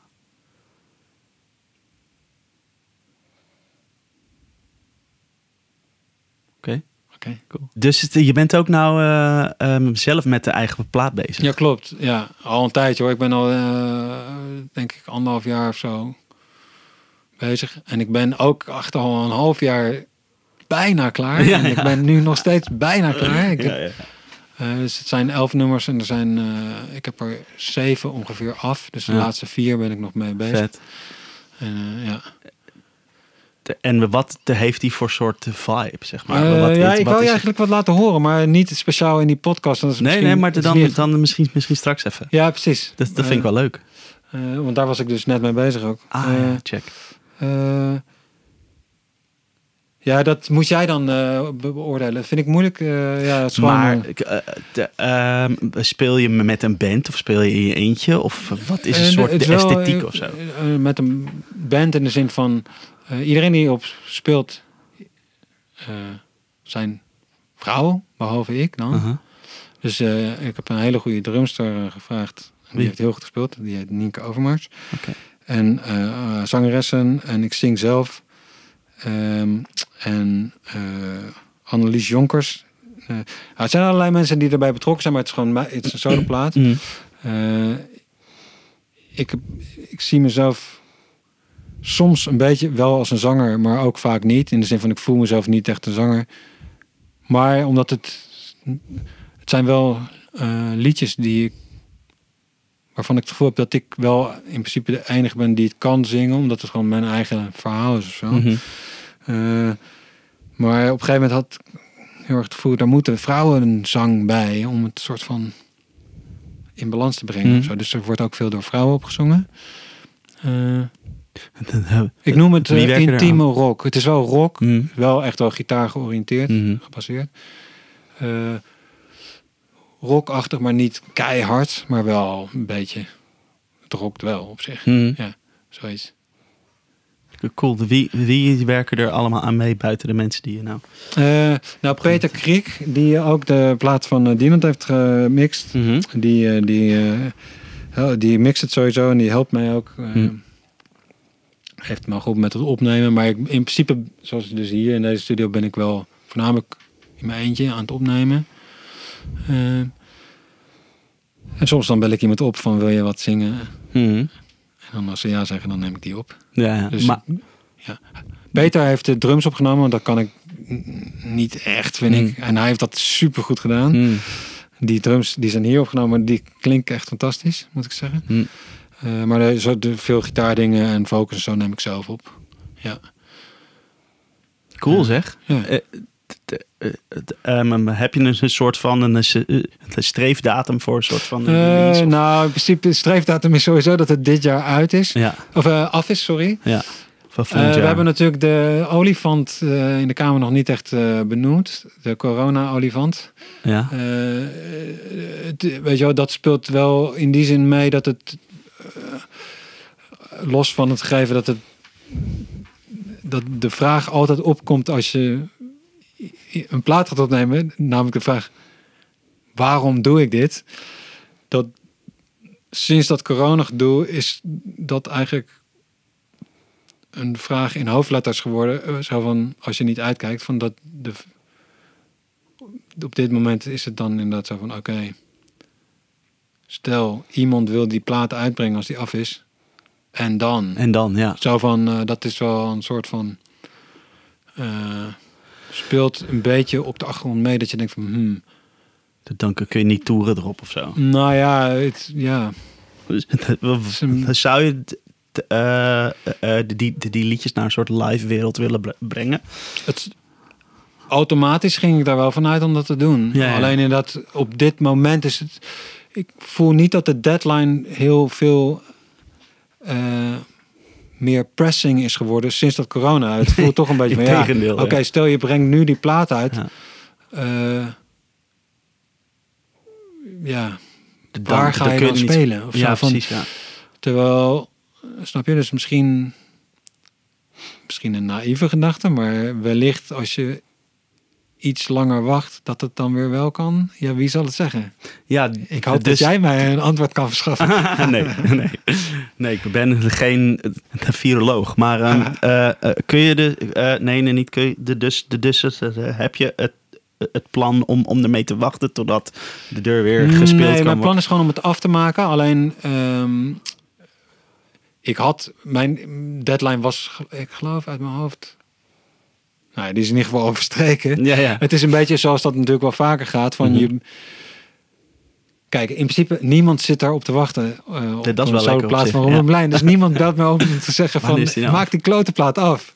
Dus dat breng je hem dan zelf uit als je hem gaat uitbrengen. eh, Dus nou, ik had dus besloten van ik maak hem gewoon helemaal af. Ja. En dan ga ik iemand opbellen om te vragen breng hem alsjeblieft uit. ja, ja.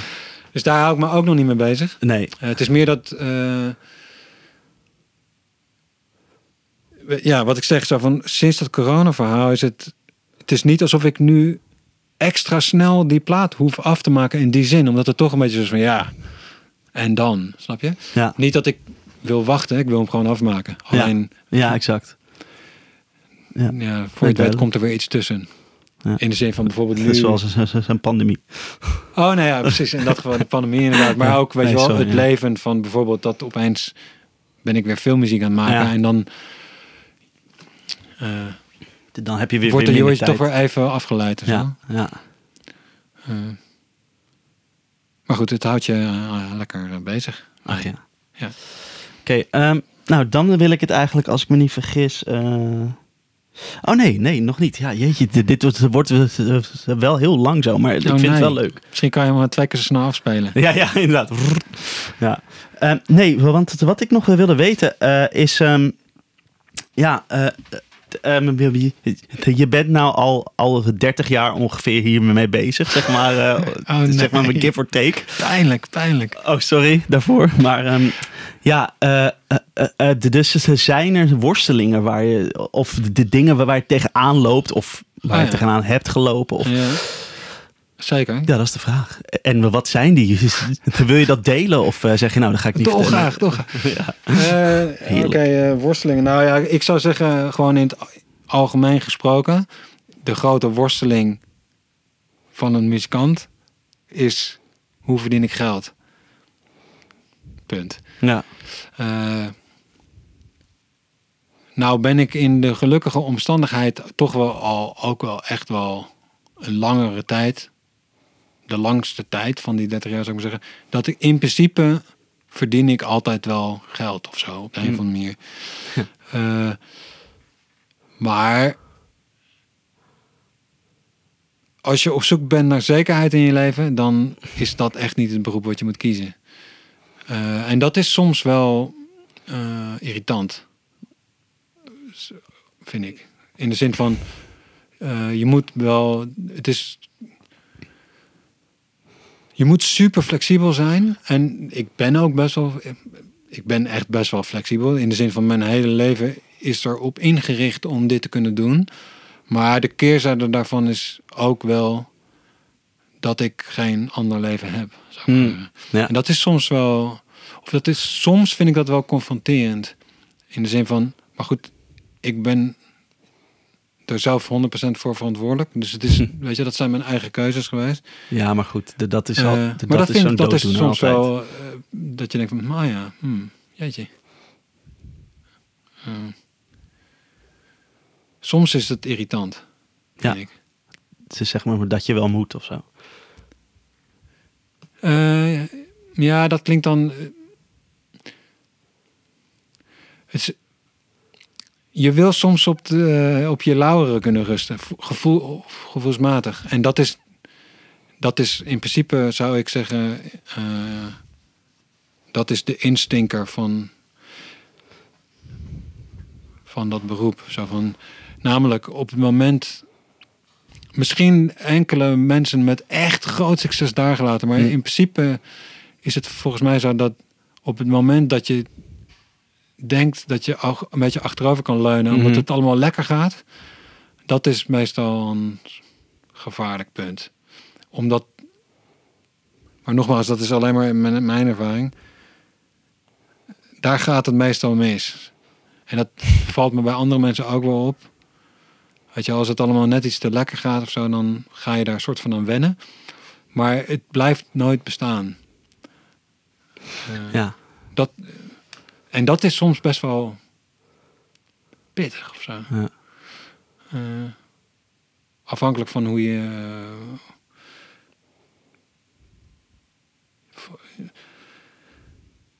eh, eh, ja. Soms is dat, vind ik dat zwaar. Maar door de bank genomen niet, want ik ben er ook aan gewend. Ik weet dat het zo is. Dus dat wil zeggen. Oké, nu heb je dat corona gelodder tussendoor. Weet je van dat is. Maar dat Daar is eigenlijk invloed. extreme. Ja. Een extreme vorm van wat altijd is. Namelijk Ja. dat opeens alles is weer totaal van. What the fuck? Ik weet niet. kut, ik heb geen nou flauw idee Ja, ja. hoe mijn komende jaar eruit ziet. Ja. Kan alle kanten op. Eh, en tegelijkertijd zou ik ook zeggen, dat geeft mij ook een soort van voorsprong. Ook een beetje een naar woord, maar zo van. eh, ik heb dat ook al vaker meegemaakt. Hmm. Zo van, dat is namelijk hoe dat bestaan is.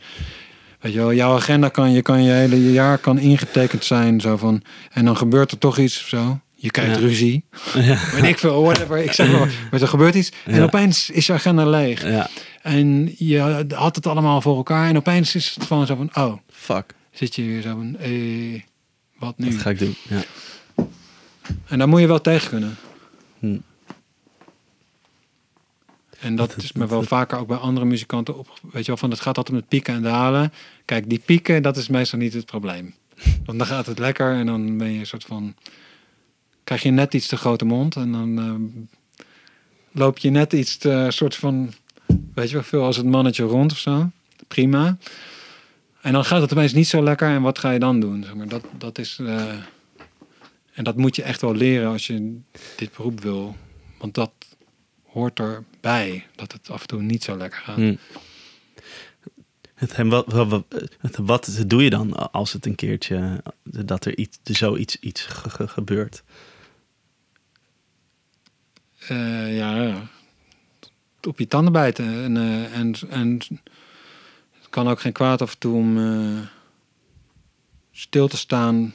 Ja. Om, om, om je situatie proberen zo objectief mogelijk in oogschouw te nemen. Om, om en wellicht een besluit te nemen. Eh,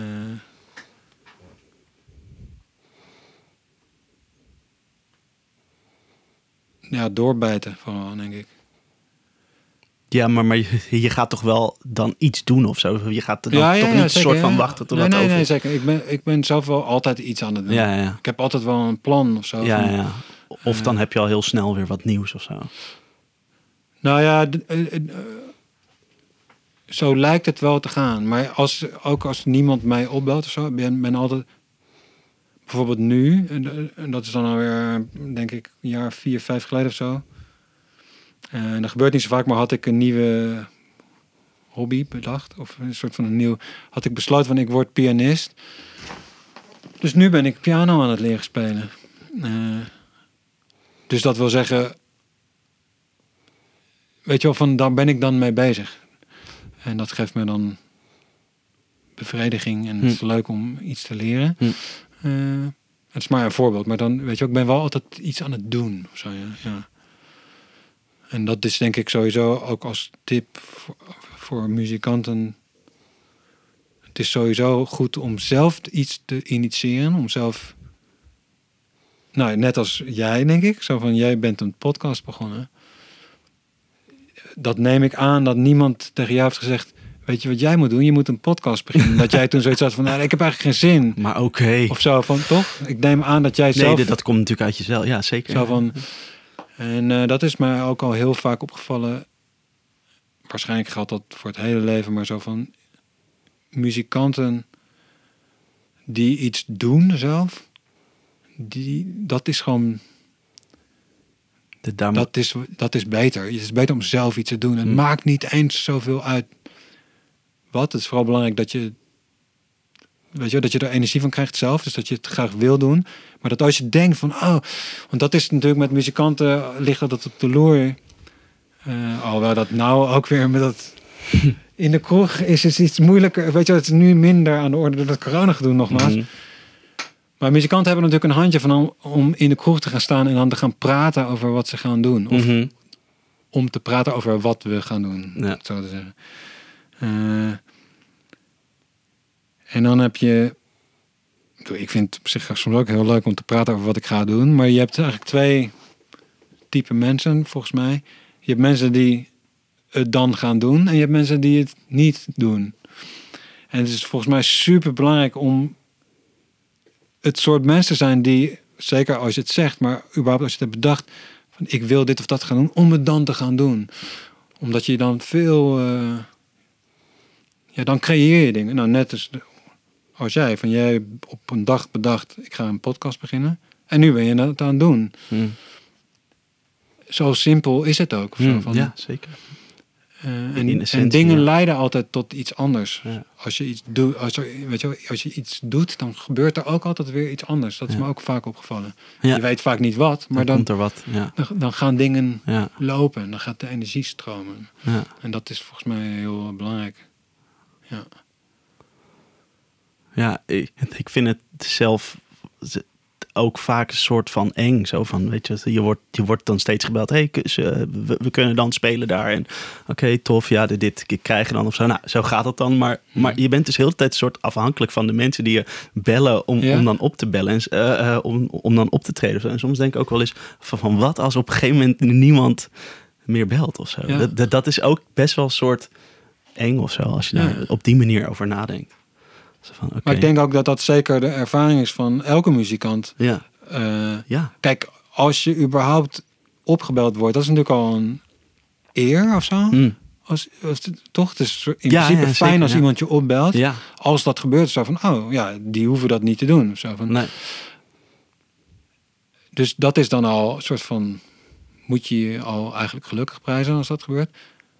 Maar als dan de telefoon niet gaat, precies wat je zegt, dat is ook inderdaad zo van, oké, En, en dan? Of zo, wat dan? Ja, Wat ga je dan doen? Zo Ja. van, eh, ja. En dat, daarom, precies daarom inderdaad. Zo van, Ja. Als je zelf iets doet, je kan ook zelf iemand bellen. Dat is ook ze zelf van, hey, zullen we gaan spelen? Ja. Ja. En eh, ja, dat is gewoon. eh, bedoel, ik ben er. Ik ga niet net doen alsof ik nou zo actief ben, maar ik ben best wel. Ik ben toch altijd iets aan het doen. En ik bel ook soms opeens iemand op. En dan zeg ik: Zullen we een band beginnen? Of Vet. weet ik veel wat. Weet, ik, weet je wel van. Ja. Kijken wat er gebeurt. Ja. Ja. Cool. Oké, dan, eh, ja, dan, dan voelt het haast dus een beetje een soort van... eh, ja, het, het, het een beetje flauw om nou daarover te gaan beginnen, over die gear of zo. Maar eh, laten we, we, we, we, we- we deze versterker even aansluiten en een Ja. microfoontje ervoor knallen. En dan, dan gaan we, even wat horen. Dat is goed. Je, je, je hebt hier een AC30 ze staan. Dat is een oude, hè? Net. brom. Ja, die staat. Ja. Nou ja, dus we hadden, eh, we hadden het er net al een beetje over. eh, eh, ja, kijk, dit is. ehm, dus dit is een AC30, Fox AC30. Eh, hij is uit 1964. Ik heb hem gekocht van eh, André. die speelde vroeger in Brainbox. Was een tip van Frans Hagenaars. Die zei op een dag, producer, die zei. Ja, ik, een vriend van mij die gaat zo'n eh, AC30 verkopen. Die moet jij kopen. Dus ik daarheen. Superleuke gast. Was een bassist. Ook echt een goede bassist. Echt een legendarische gast. En die ging dat ding verkopen. En eh, ja. Ehm, en toen heb ik hem gekocht. ja, dat, is, dat is het verhaal. Dat is verhaal. niet heel leuk verhaal. Maar ik vond het heel leuk om daar te zijn. Omdat het snap gewoon ik. Ja, super het gast was. Ja. en eh, ja, dat ding. Oh ja, dat wou ik vertellen. Wat, dat is wel grappig, vind ik. Eh, dus ja, wat deden jullie dan met die amp? Ja, die amp die gooiden we achter in de bus. eh, in, de, in, de, hoe heet dat, in de kleedkamer om op te stemmen. nou, ik weet niet, voor iedereen die wel eens een AC30 heeft opgetild. Van dat weegt fucking 60 kilo of wat dan ook. Dat vond ik zo'n mooi verhaal. Dat ze die meenamen om in de kleedkamer te zetten. Om gitaar op te st- stemmen voordat ze op het podium gingen. ja, maar dat was ook, ook die tijd toen we. Ja, trouwens, dat. de- de- Toen was alles zo fucking hard of zo. Ja, ja, ja. Dat is echt niet normaal. Nou, deze amp is nu nog steeds zo hard hoor. Nou ja, nee, ja, niet, dat ze toen over. harder waren. ja, nee, hij is nu zachter geworden.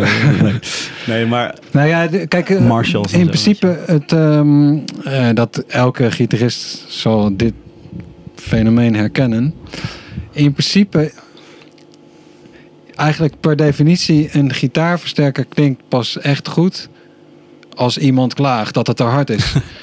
In de praktijk. Zo van, nou, met een AC30 is dat 100% zeker zo. Ik Ja. heb zelfs een keer, volgens mij denk ik met Kane in Ahoy. en had ik die, dus deze bij me. En dat, er, dat ik een klacht kreeg van de front of house. Dat de versterker te hard was. Terwijl die gewoon eh, iets van 600 meter voor de grond stond. Zo. Dus kan je nagaan. Het is, weet je wel, je kan het niet winnen. Zo van, het blijft altijd... En dan heb je, weet ik veel, eh, power break en al die onzin en zo. Het blijft gewoon een gegeven.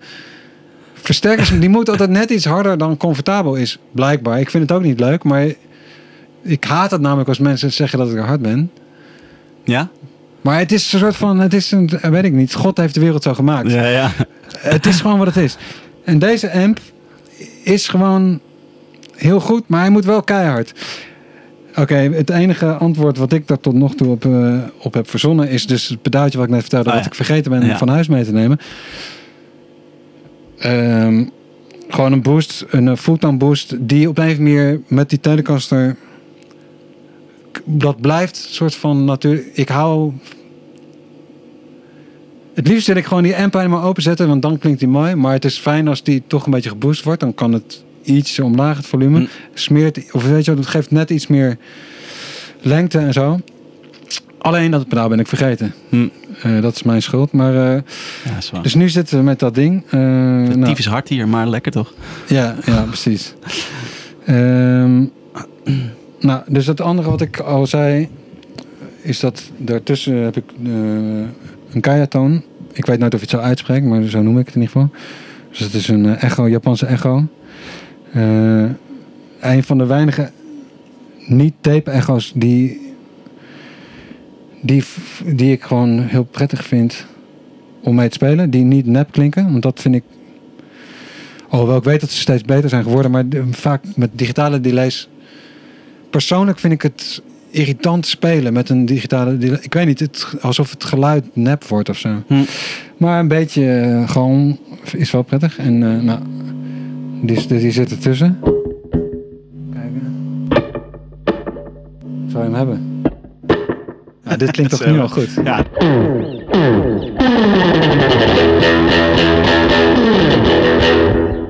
Het is gewoon, klinkt gewoon lekker. Nou, waar we net ook al over hadden, is dat eh, het probleem van een Telecaster is dat hij heel veel naar hoog heeft. Maar dat is tegelijk ook wat te gek. Dus wat je wil is dat je een soort van niet je vullingen uit je bek vallen door het hoog wat erin zet. Maar je wilt wel die agressie, Ja. in ieder geval ik. Eh, dus dan is het altijd een beetje zoeken van ja, hoe kan ik er genoeg hoog uitdraaien? Ehm, ja, dat is altijd de zoektocht. Ja.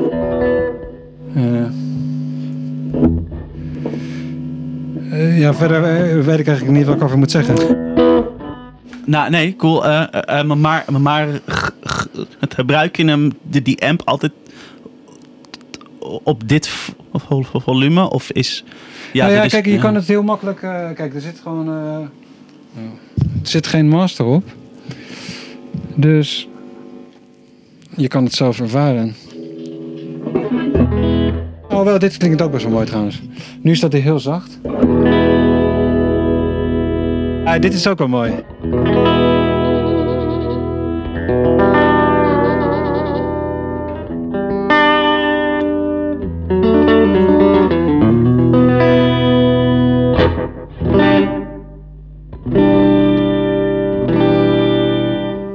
Hoor trouwens dat deze. Moeten we even die eh, brug schoonmaken, hoor je dat? Zo'n hele Oh ja, nare, zo'n nare soort, eh, boventoon in, of eh, weet ik veel.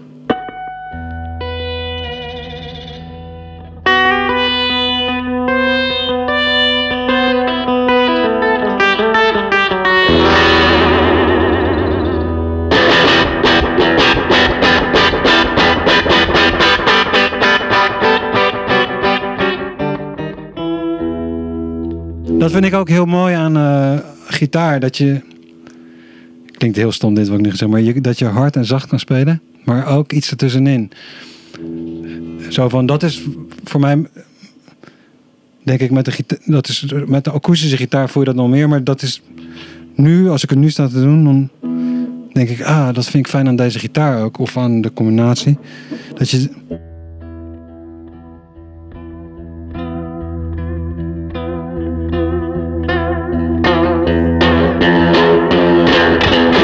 Je kan heel veel. eh, er zit heel veel expressie in of zo.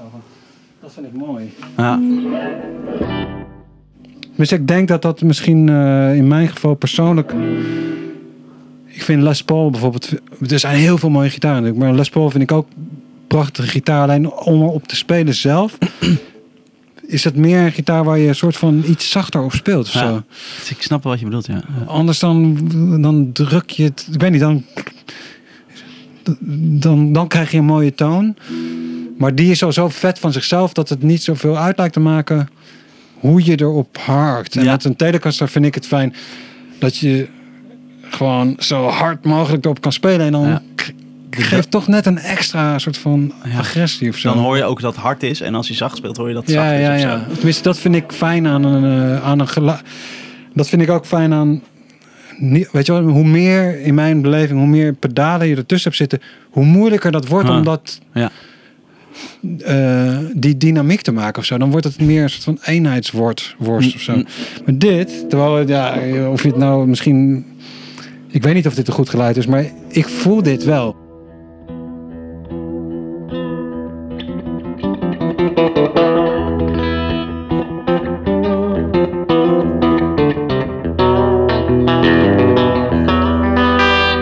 Hoort een beetje nog dat prikkerig, dus je wil hem toch iets harder. Ik, had die eh, snaar moeten schoonmaken.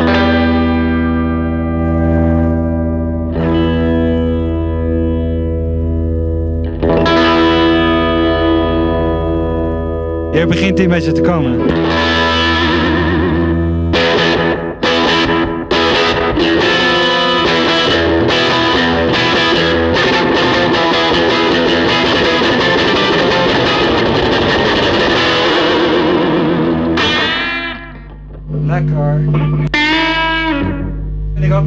Mooi, mooi aan gitaar dat je. Dat je. Dat je die snaar kan indrukken, opdrukken. Dat is, weet je wel, als je piano speelt, Nee, kan je dan geen is kant dat op. de noot. Ja. Maar dit is zo.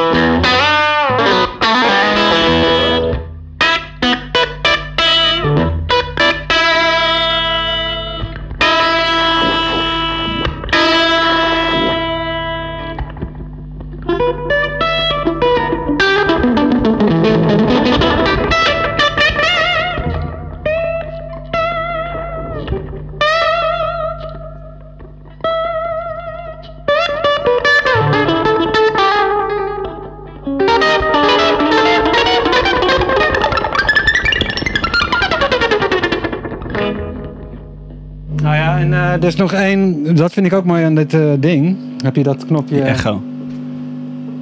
Line of Mic. Dat is, soms werkt dat heel goed, ook voor opnames. Dus als je, dan wordt het nog ietsje harder, maar dan eh hij heel erg dit.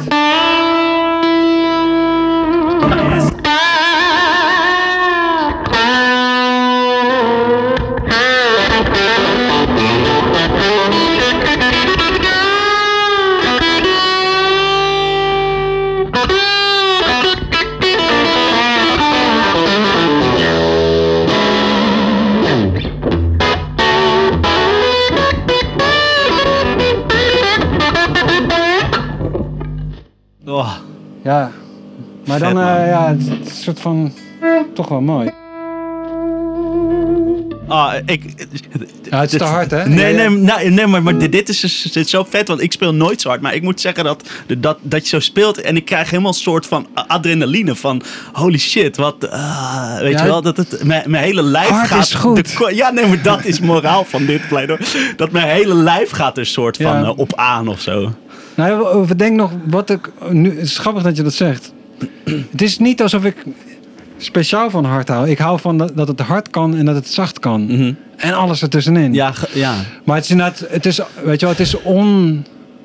Je kan niet ontkennen, of in ieder geval, ik kan niet ontkennen dat hard, precies wat je zegt, dan is het gewoon zo van godverdomme. Ja, ja, ja, maar dat, ja. En dat is een soort van, ja, het is gewoon lekker. Maar tegelijkertijd, doe ik wil mezelf heel erg verontschuldigen voor het volume, omdat mijn hele leven lang hoor ik al, het is te hard. Ja. Snap je? Van dat, en dat is ook terecht, weet je wel. Van het is afschuwelijk als Ja. iets te hard is, Ja. zoals op een podium. Dat is vreselijk. Alleen het is toch wel lekker. ja, ja. Maar vooral is het lekker omdat je weet dat je ook dit kan doen. Weet je wel van. Nou, nu. Zo van. Het kan ook zacht. Van. Het is zo van alles is onder de vingers of zo. Van, dat vind ik, dat is wat je wil. Van dat Ja. je alle kanten op kan. Ja. Vet. Ehm, ehm, hoe heet het? Deze is het telen die je nou eh, hebt. Die, die heb je al heel lang volgens ja, mij. deze, ja, Want het, daar heb ik je volgens mij al bij de, de Flowers op zien spelen. klopt. Deze heb ik eh, gekocht bij Servaas. Dat was eh, in de tijd een legendarische winkel eh, in Den Haag. In de- ja. Ehm, dus die heb ik denk ik sinds mijn 15 of 16e. Eh, ik heb ooit nog een keer een mail gekregen van de eerste eigenaar. Oh, Want die heeft die Bixby erop gezet. Ja. Dat is niet origineel. ja. Eh, dus ik ben volgens het verhaal de tweede eigenaar. Hij was inderdaad, toen ik hem kocht, zag hij er helemaal gloednieuw uit. Dus hij is uit, eh, dus het is een 52 reissue uit, ik geloof 1982 of zo. Ja, dat zijn echt een van de eerste. Ja, je. want dat is ook nummer eh 664. Oh. 664. Vet. En dat was ook zo van, oké, dus toen moest je dan, naar- mocht je, als je een gitaar mocht proberen, naar de zolder, naar boven. Oh, En had je zo, dus ik zat daar. En het was ook zo van, oké, deze gitaar moet ik hebben. ja. Eh, dus zo geschieden. Eh, inmiddels is, ah, weet ik veel, ik heb Danny Markovic, die eh, gitaarmaker en een goede vriend van mij, die doet mijn gitaren. Mhm. Die heeft hem al iets van drie keer verred, minstens. Mhm. Die elementen zijn ook, die, eh, deze die was kapot. Die is, dus, dit is een, eh, iets anders. Dit is een Seymour Duncan. Brugelement. Die ben ik volgens mij kwijt. Eh, alles is een soort van, Ja, ja, dingen gaan al, alles gaat kapot. ja. Tuners zijn ook niet meer origineel. Ja. Dat zijn blocking tuners. Oh ja? Ja. nou, die pots zijn ook natuurlijk al lang vervangen. Eh, dus eh, ja, dat is eigenlijk gewoon een nep telecaster. dit, is, Ja. dit is dus niet echt het, wat ik nou zie. Dat is niet echt. Nou ja, het is meer zo van, eh, ik, ik ben sowieso, sowieso ben ik geen verzamelaar en ik ben ook geen kenner en ik ben ook niet echt super. Het boeit me ook niet echt, zeg maar van, ik vind het wel leuk. Mhm. Ik vind het ook leuk als iets oud is, maar in principe in de praktijk, al die shit gaat kapot of weet ik veel. Eh, Zo van, dus ja, je moet gewoon dingen. Belangrijkste is dat iets werkt. Dat is met alle apparaten wat mij betreft eigenlijk het enige relevante van werkt het. En eh, dat vind ik met, dus met de Telecaster. Ik heb, ook, ik heb ook een Les Paul en die heb ik gewoon al twee keer de nek van gebroken. Eén keer toen stond te stofzuigen en ik tik zo heel licht tegen die, eh, die tegen de muur stond.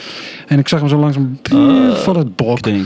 En daarna nog een keer dat ik, dat ik hem in een tas had, weet ik wel, ook tegen een muur zet of zo. Pieuw, bof, Weer dan 300 denk je, piek. oh, ja. Weet je, Het is zo van...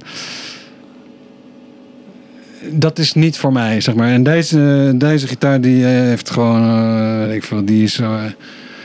die kan je echt inderdaad gewoon uit het raam gooien en Ja. dan doet hij het nog. Ja. Dat vind ik heel fijn. Zo van dat je niet te voorzichtig hoeft te doen. Dat past bij mijn eh, manier van zijn. Of anders dan word ik een soort van heel ibelig ja. daarvan. Maar de, deze he- heeft denk ik wel iets voor jou, denk ik, wat andere instrumenten niet hebben. Dus ook, ook al ben je er, er, er, er, niet voorzichtig mee, is, zou Ja, Ja. zeker. Ja, ja ik, 100 procent. de Uh, niet, de aan de niet andere om je kant zou je ook kunnen te- zeggen uh, hoeveel gitaar kan er... Kijk, ik heb nog een Telecaster. Dat is Zo'n zich- zwarte volgens mij. Ja, die, eh, die, die is uit eh, 1971 Hm, hm. of zo. En die, eh, dat is ook echt een hele mooie gitaar. Hm. Ehm, maar die heeft een rosewood eh hals, nek, hoe heet dat? Hm. Die, die is, klinkt ietsje romiger of zo. Van Ja. deze, ik hou heel erg, zeg maar, van de agressie. Of zo, van de directheid. Dat heeft volgens mij ook met die hals te maken. Hm. Maple. Hm. Eh, ja, dat is gewoon een persoonlijke voorkeur. Eh, Maar de- oh ja, dat wil ik zeggen. Dat neemt niet weg dat, weet ik veel. eh, misschien dat er nog wel 5000 andere Telecasters zijn die ik eigenlijk beter vind. Ja. Dat, het is ook een beetje zo van. Ik kocht dat ding. Ik vond hem te gek. Ik vind hem nog steeds te gek. Dus ja, ik vergelijk het ook niet speciaal Nee. of zo van. Je punt. komt wel eens ergens of iemand heeft. Het is echt geen slechte gitaar, dat weet ik wel. Maar dat neemt niet weg. Ja, hoe, hoe moeilijk. Ik bedoel, er zijn heel veel goede gitaren. Hmm. Deze kocht ik en ik heb hem. Die, die heb je, ja. Ik had er nog een, die is Ja. ooit gestolen. Die Ja. heb ik niet meer, dus dan moest ik er niet meer. Maar het is zo van hoeveel gitaar kan je hebben? En deze is nog steeds bij mij. En ja. Maar dus die bent een, die dan niet bezig met kan het beter of zo. Dat is niet waar. Mm, bezig. ik ben denk ik een beetje ook lui op dat gebied. Ja, maar heerlijk. Ja. Eh, ik zou, als het beter kan, graag. Maar het zou van. Ja. eh, ja, sorry. het is ook een. ehm, ik weet niet of je dat kent. Waar ik. Een ander probleem wat ik heb is. Of het heeft ook iets moois. Maar als iemand anders. Als je met iemand anders speelt, dat ik, dat ik heel vaak denk: wauw, die heeft een mooi geluid. Ja. Maar dat heb ik ook als iemand op mijn gitaar speelt. Als jij nu Ja. op mijn gitaar speelt, dat heb ik ook heel vaak gehad. Dan, dan ben je een beetje uitgekeken op je eigen geluid of zo. En dan speelt iemand anders een keer op jouw gitaar. En dan denk je van, wauw, wat heeft die een mooi geluid.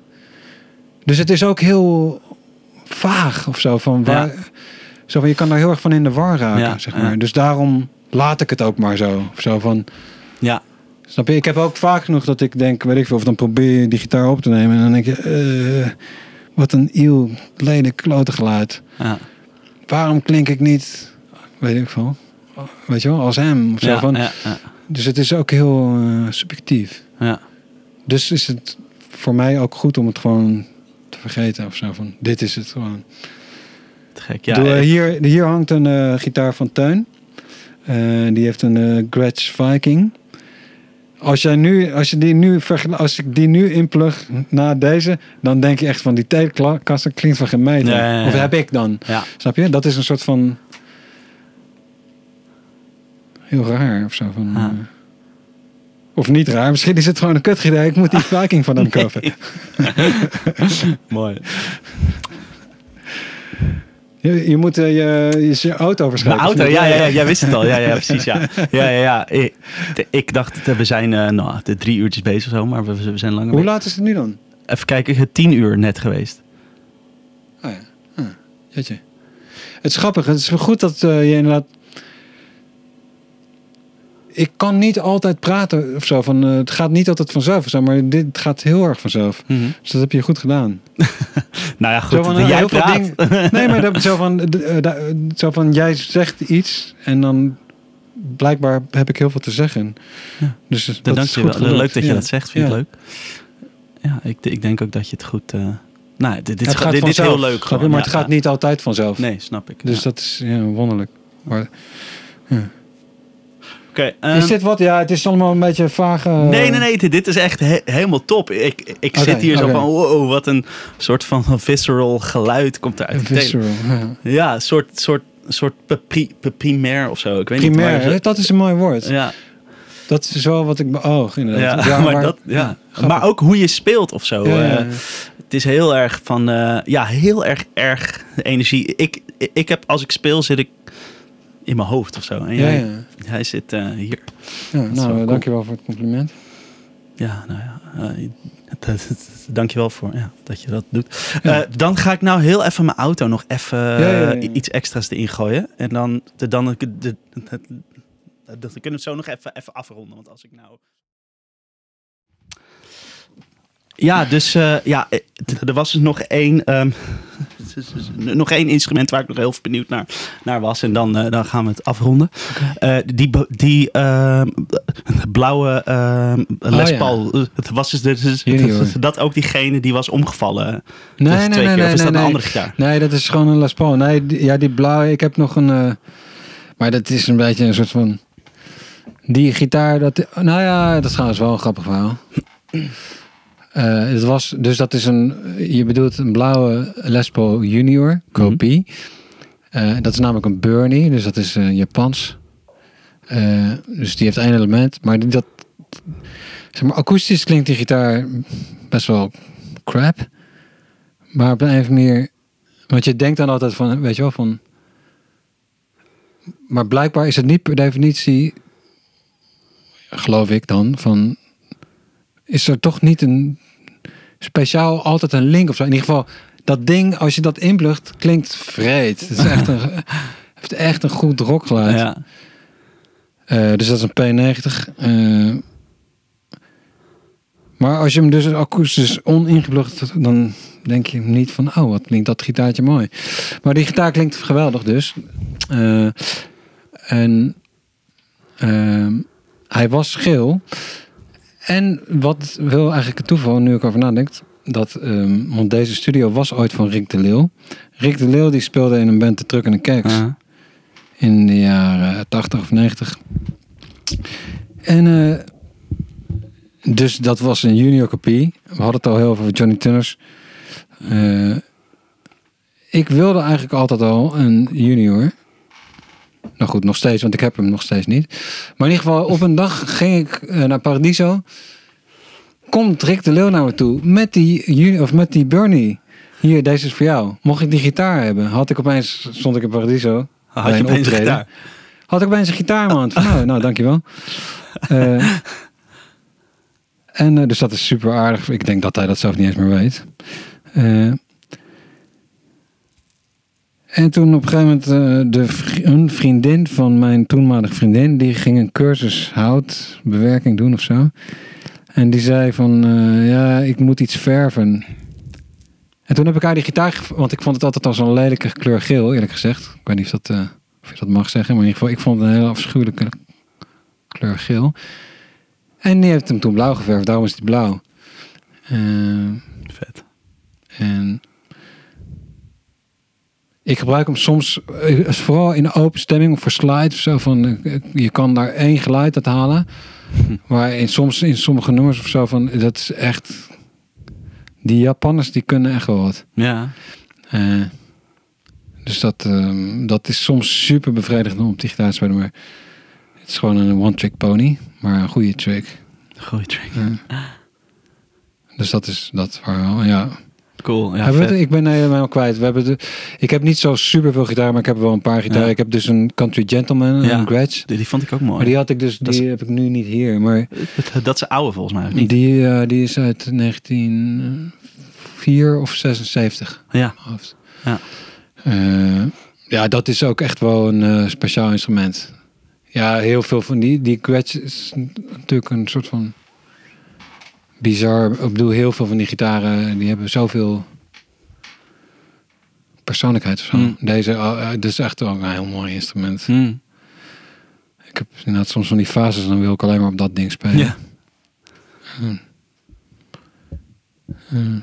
Ik denk dat en die Telecaster, dat zijn wel mijn favoriete Oh, ja, gitaren. ja. Voor mezelf in ieder geval.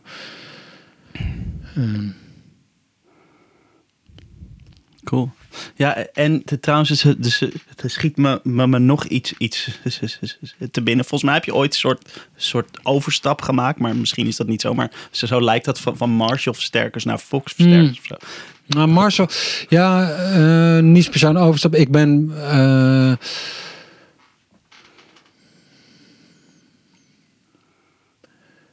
ja, er zijn ook zoveel mooie versterkers gemaakt natuurlijk. Ik vind Marshall een beetje killig of zo. Eh, het hangt heel erg natuurlijk af van, van qua band, weet je wel, qua st- stijl of zo van. eh, zoals met de Flowers, met Vette Flowers, eh, die hadden, hadden we JSM 800. Hm. Dat zijn ook wel te gekke. Die, dat is wel Die echt een goede ja. rockversterker. Ja. Maar ik vind voor mij een Vox is gewoon past is toch iets minder rock. Of Ja. zo. Ietsje warmer of wat het Ja. woord ook is. Opener. Eh, maar dat neemt niet weg. Een goede Marshall op zijn tijd kan helemaal geen kwaad. Ik heb ook een. eh, Hm. nog, eh, maar die gebruik ik bijna nooit. Die is ook zo afschuwelijk hard. Hoe heet dat ding ook weer? Een top van. wat is het? Mm, 1987 he- heet type volgens mij. Dat is een jaren 70 top. Ja, 50 zo- watt, een soort van, van Ja, een beetje, ik weet die niet- lijkt daarop qua uiterlijk, of niet? Ja, ja. Een beetje, beetje soort, een soort het is super lead-achtig, ja. Ja, het is een beetje zo'n Deep Purple-achtige eh, Ja. uitzien Ja. ding. Maar die gebruik ik eigenlijk niet zo... Maar eigenlijk zou ik die weer eens moeten opduiken. Maar dat, ja, die, die, dat zijn elke natuurlijk fantastische morsels. Hm. Maar die,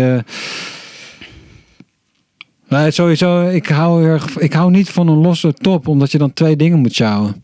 Als je het zelf moet sjouwen. Dat is Hm. kloten. Dus zeg maar, dat vind ik ook voor gewoon dat de is speaker, eh, weet je wel, dat het in één ding zit. Eén, ding, ja. Hoef je flightcase maar, maar één keer eh, je, je te... ja. Nee, is Ja. eh, eerlijk waar. Oh, dat maakt ook wel uit. Ja, ik haat ja. dat gesjouw met die zooi. Ja. Eh, maar nee, overstap is een groot woord. Maar in, Ja. eh, eerlijk gezegd, eh, al dat gezeur over Fox ben ik ook wel klaar mee af en toe. Ik speelde vorig jaar een keer op een Supro. Zo'n nieuwe. Dat heb ik Eh, dat, gezien, denk ik. Met het wenden of zo. Ze zag je op, op zo'n Supro spelen op Ja, volgens Vlieland. mij eh, had de VPRO op de... eh, klopt. De- maar ook met Johan. oh ja.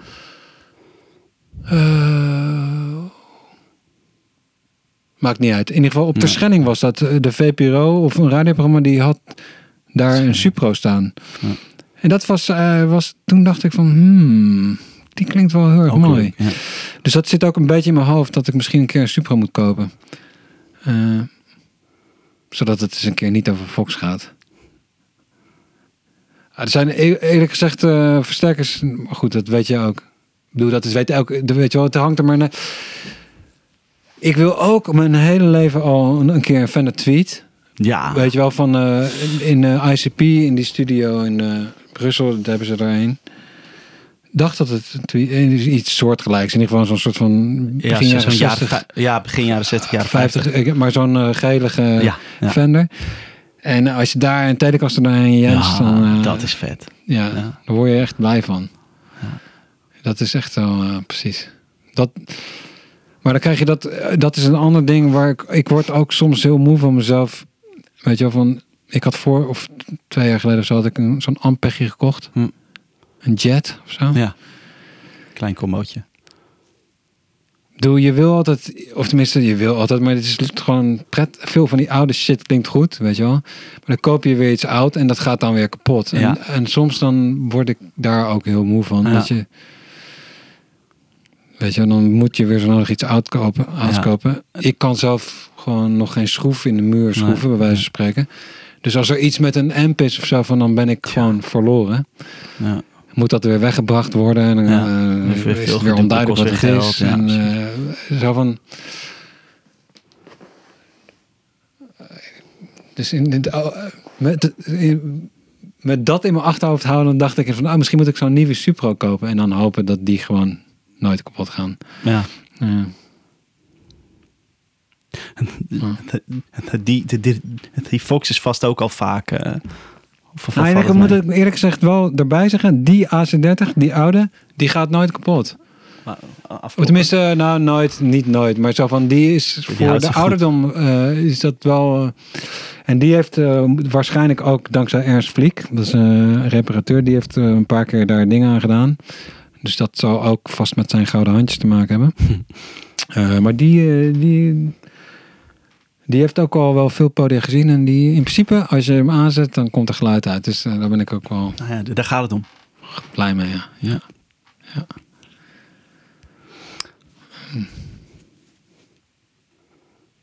Ja.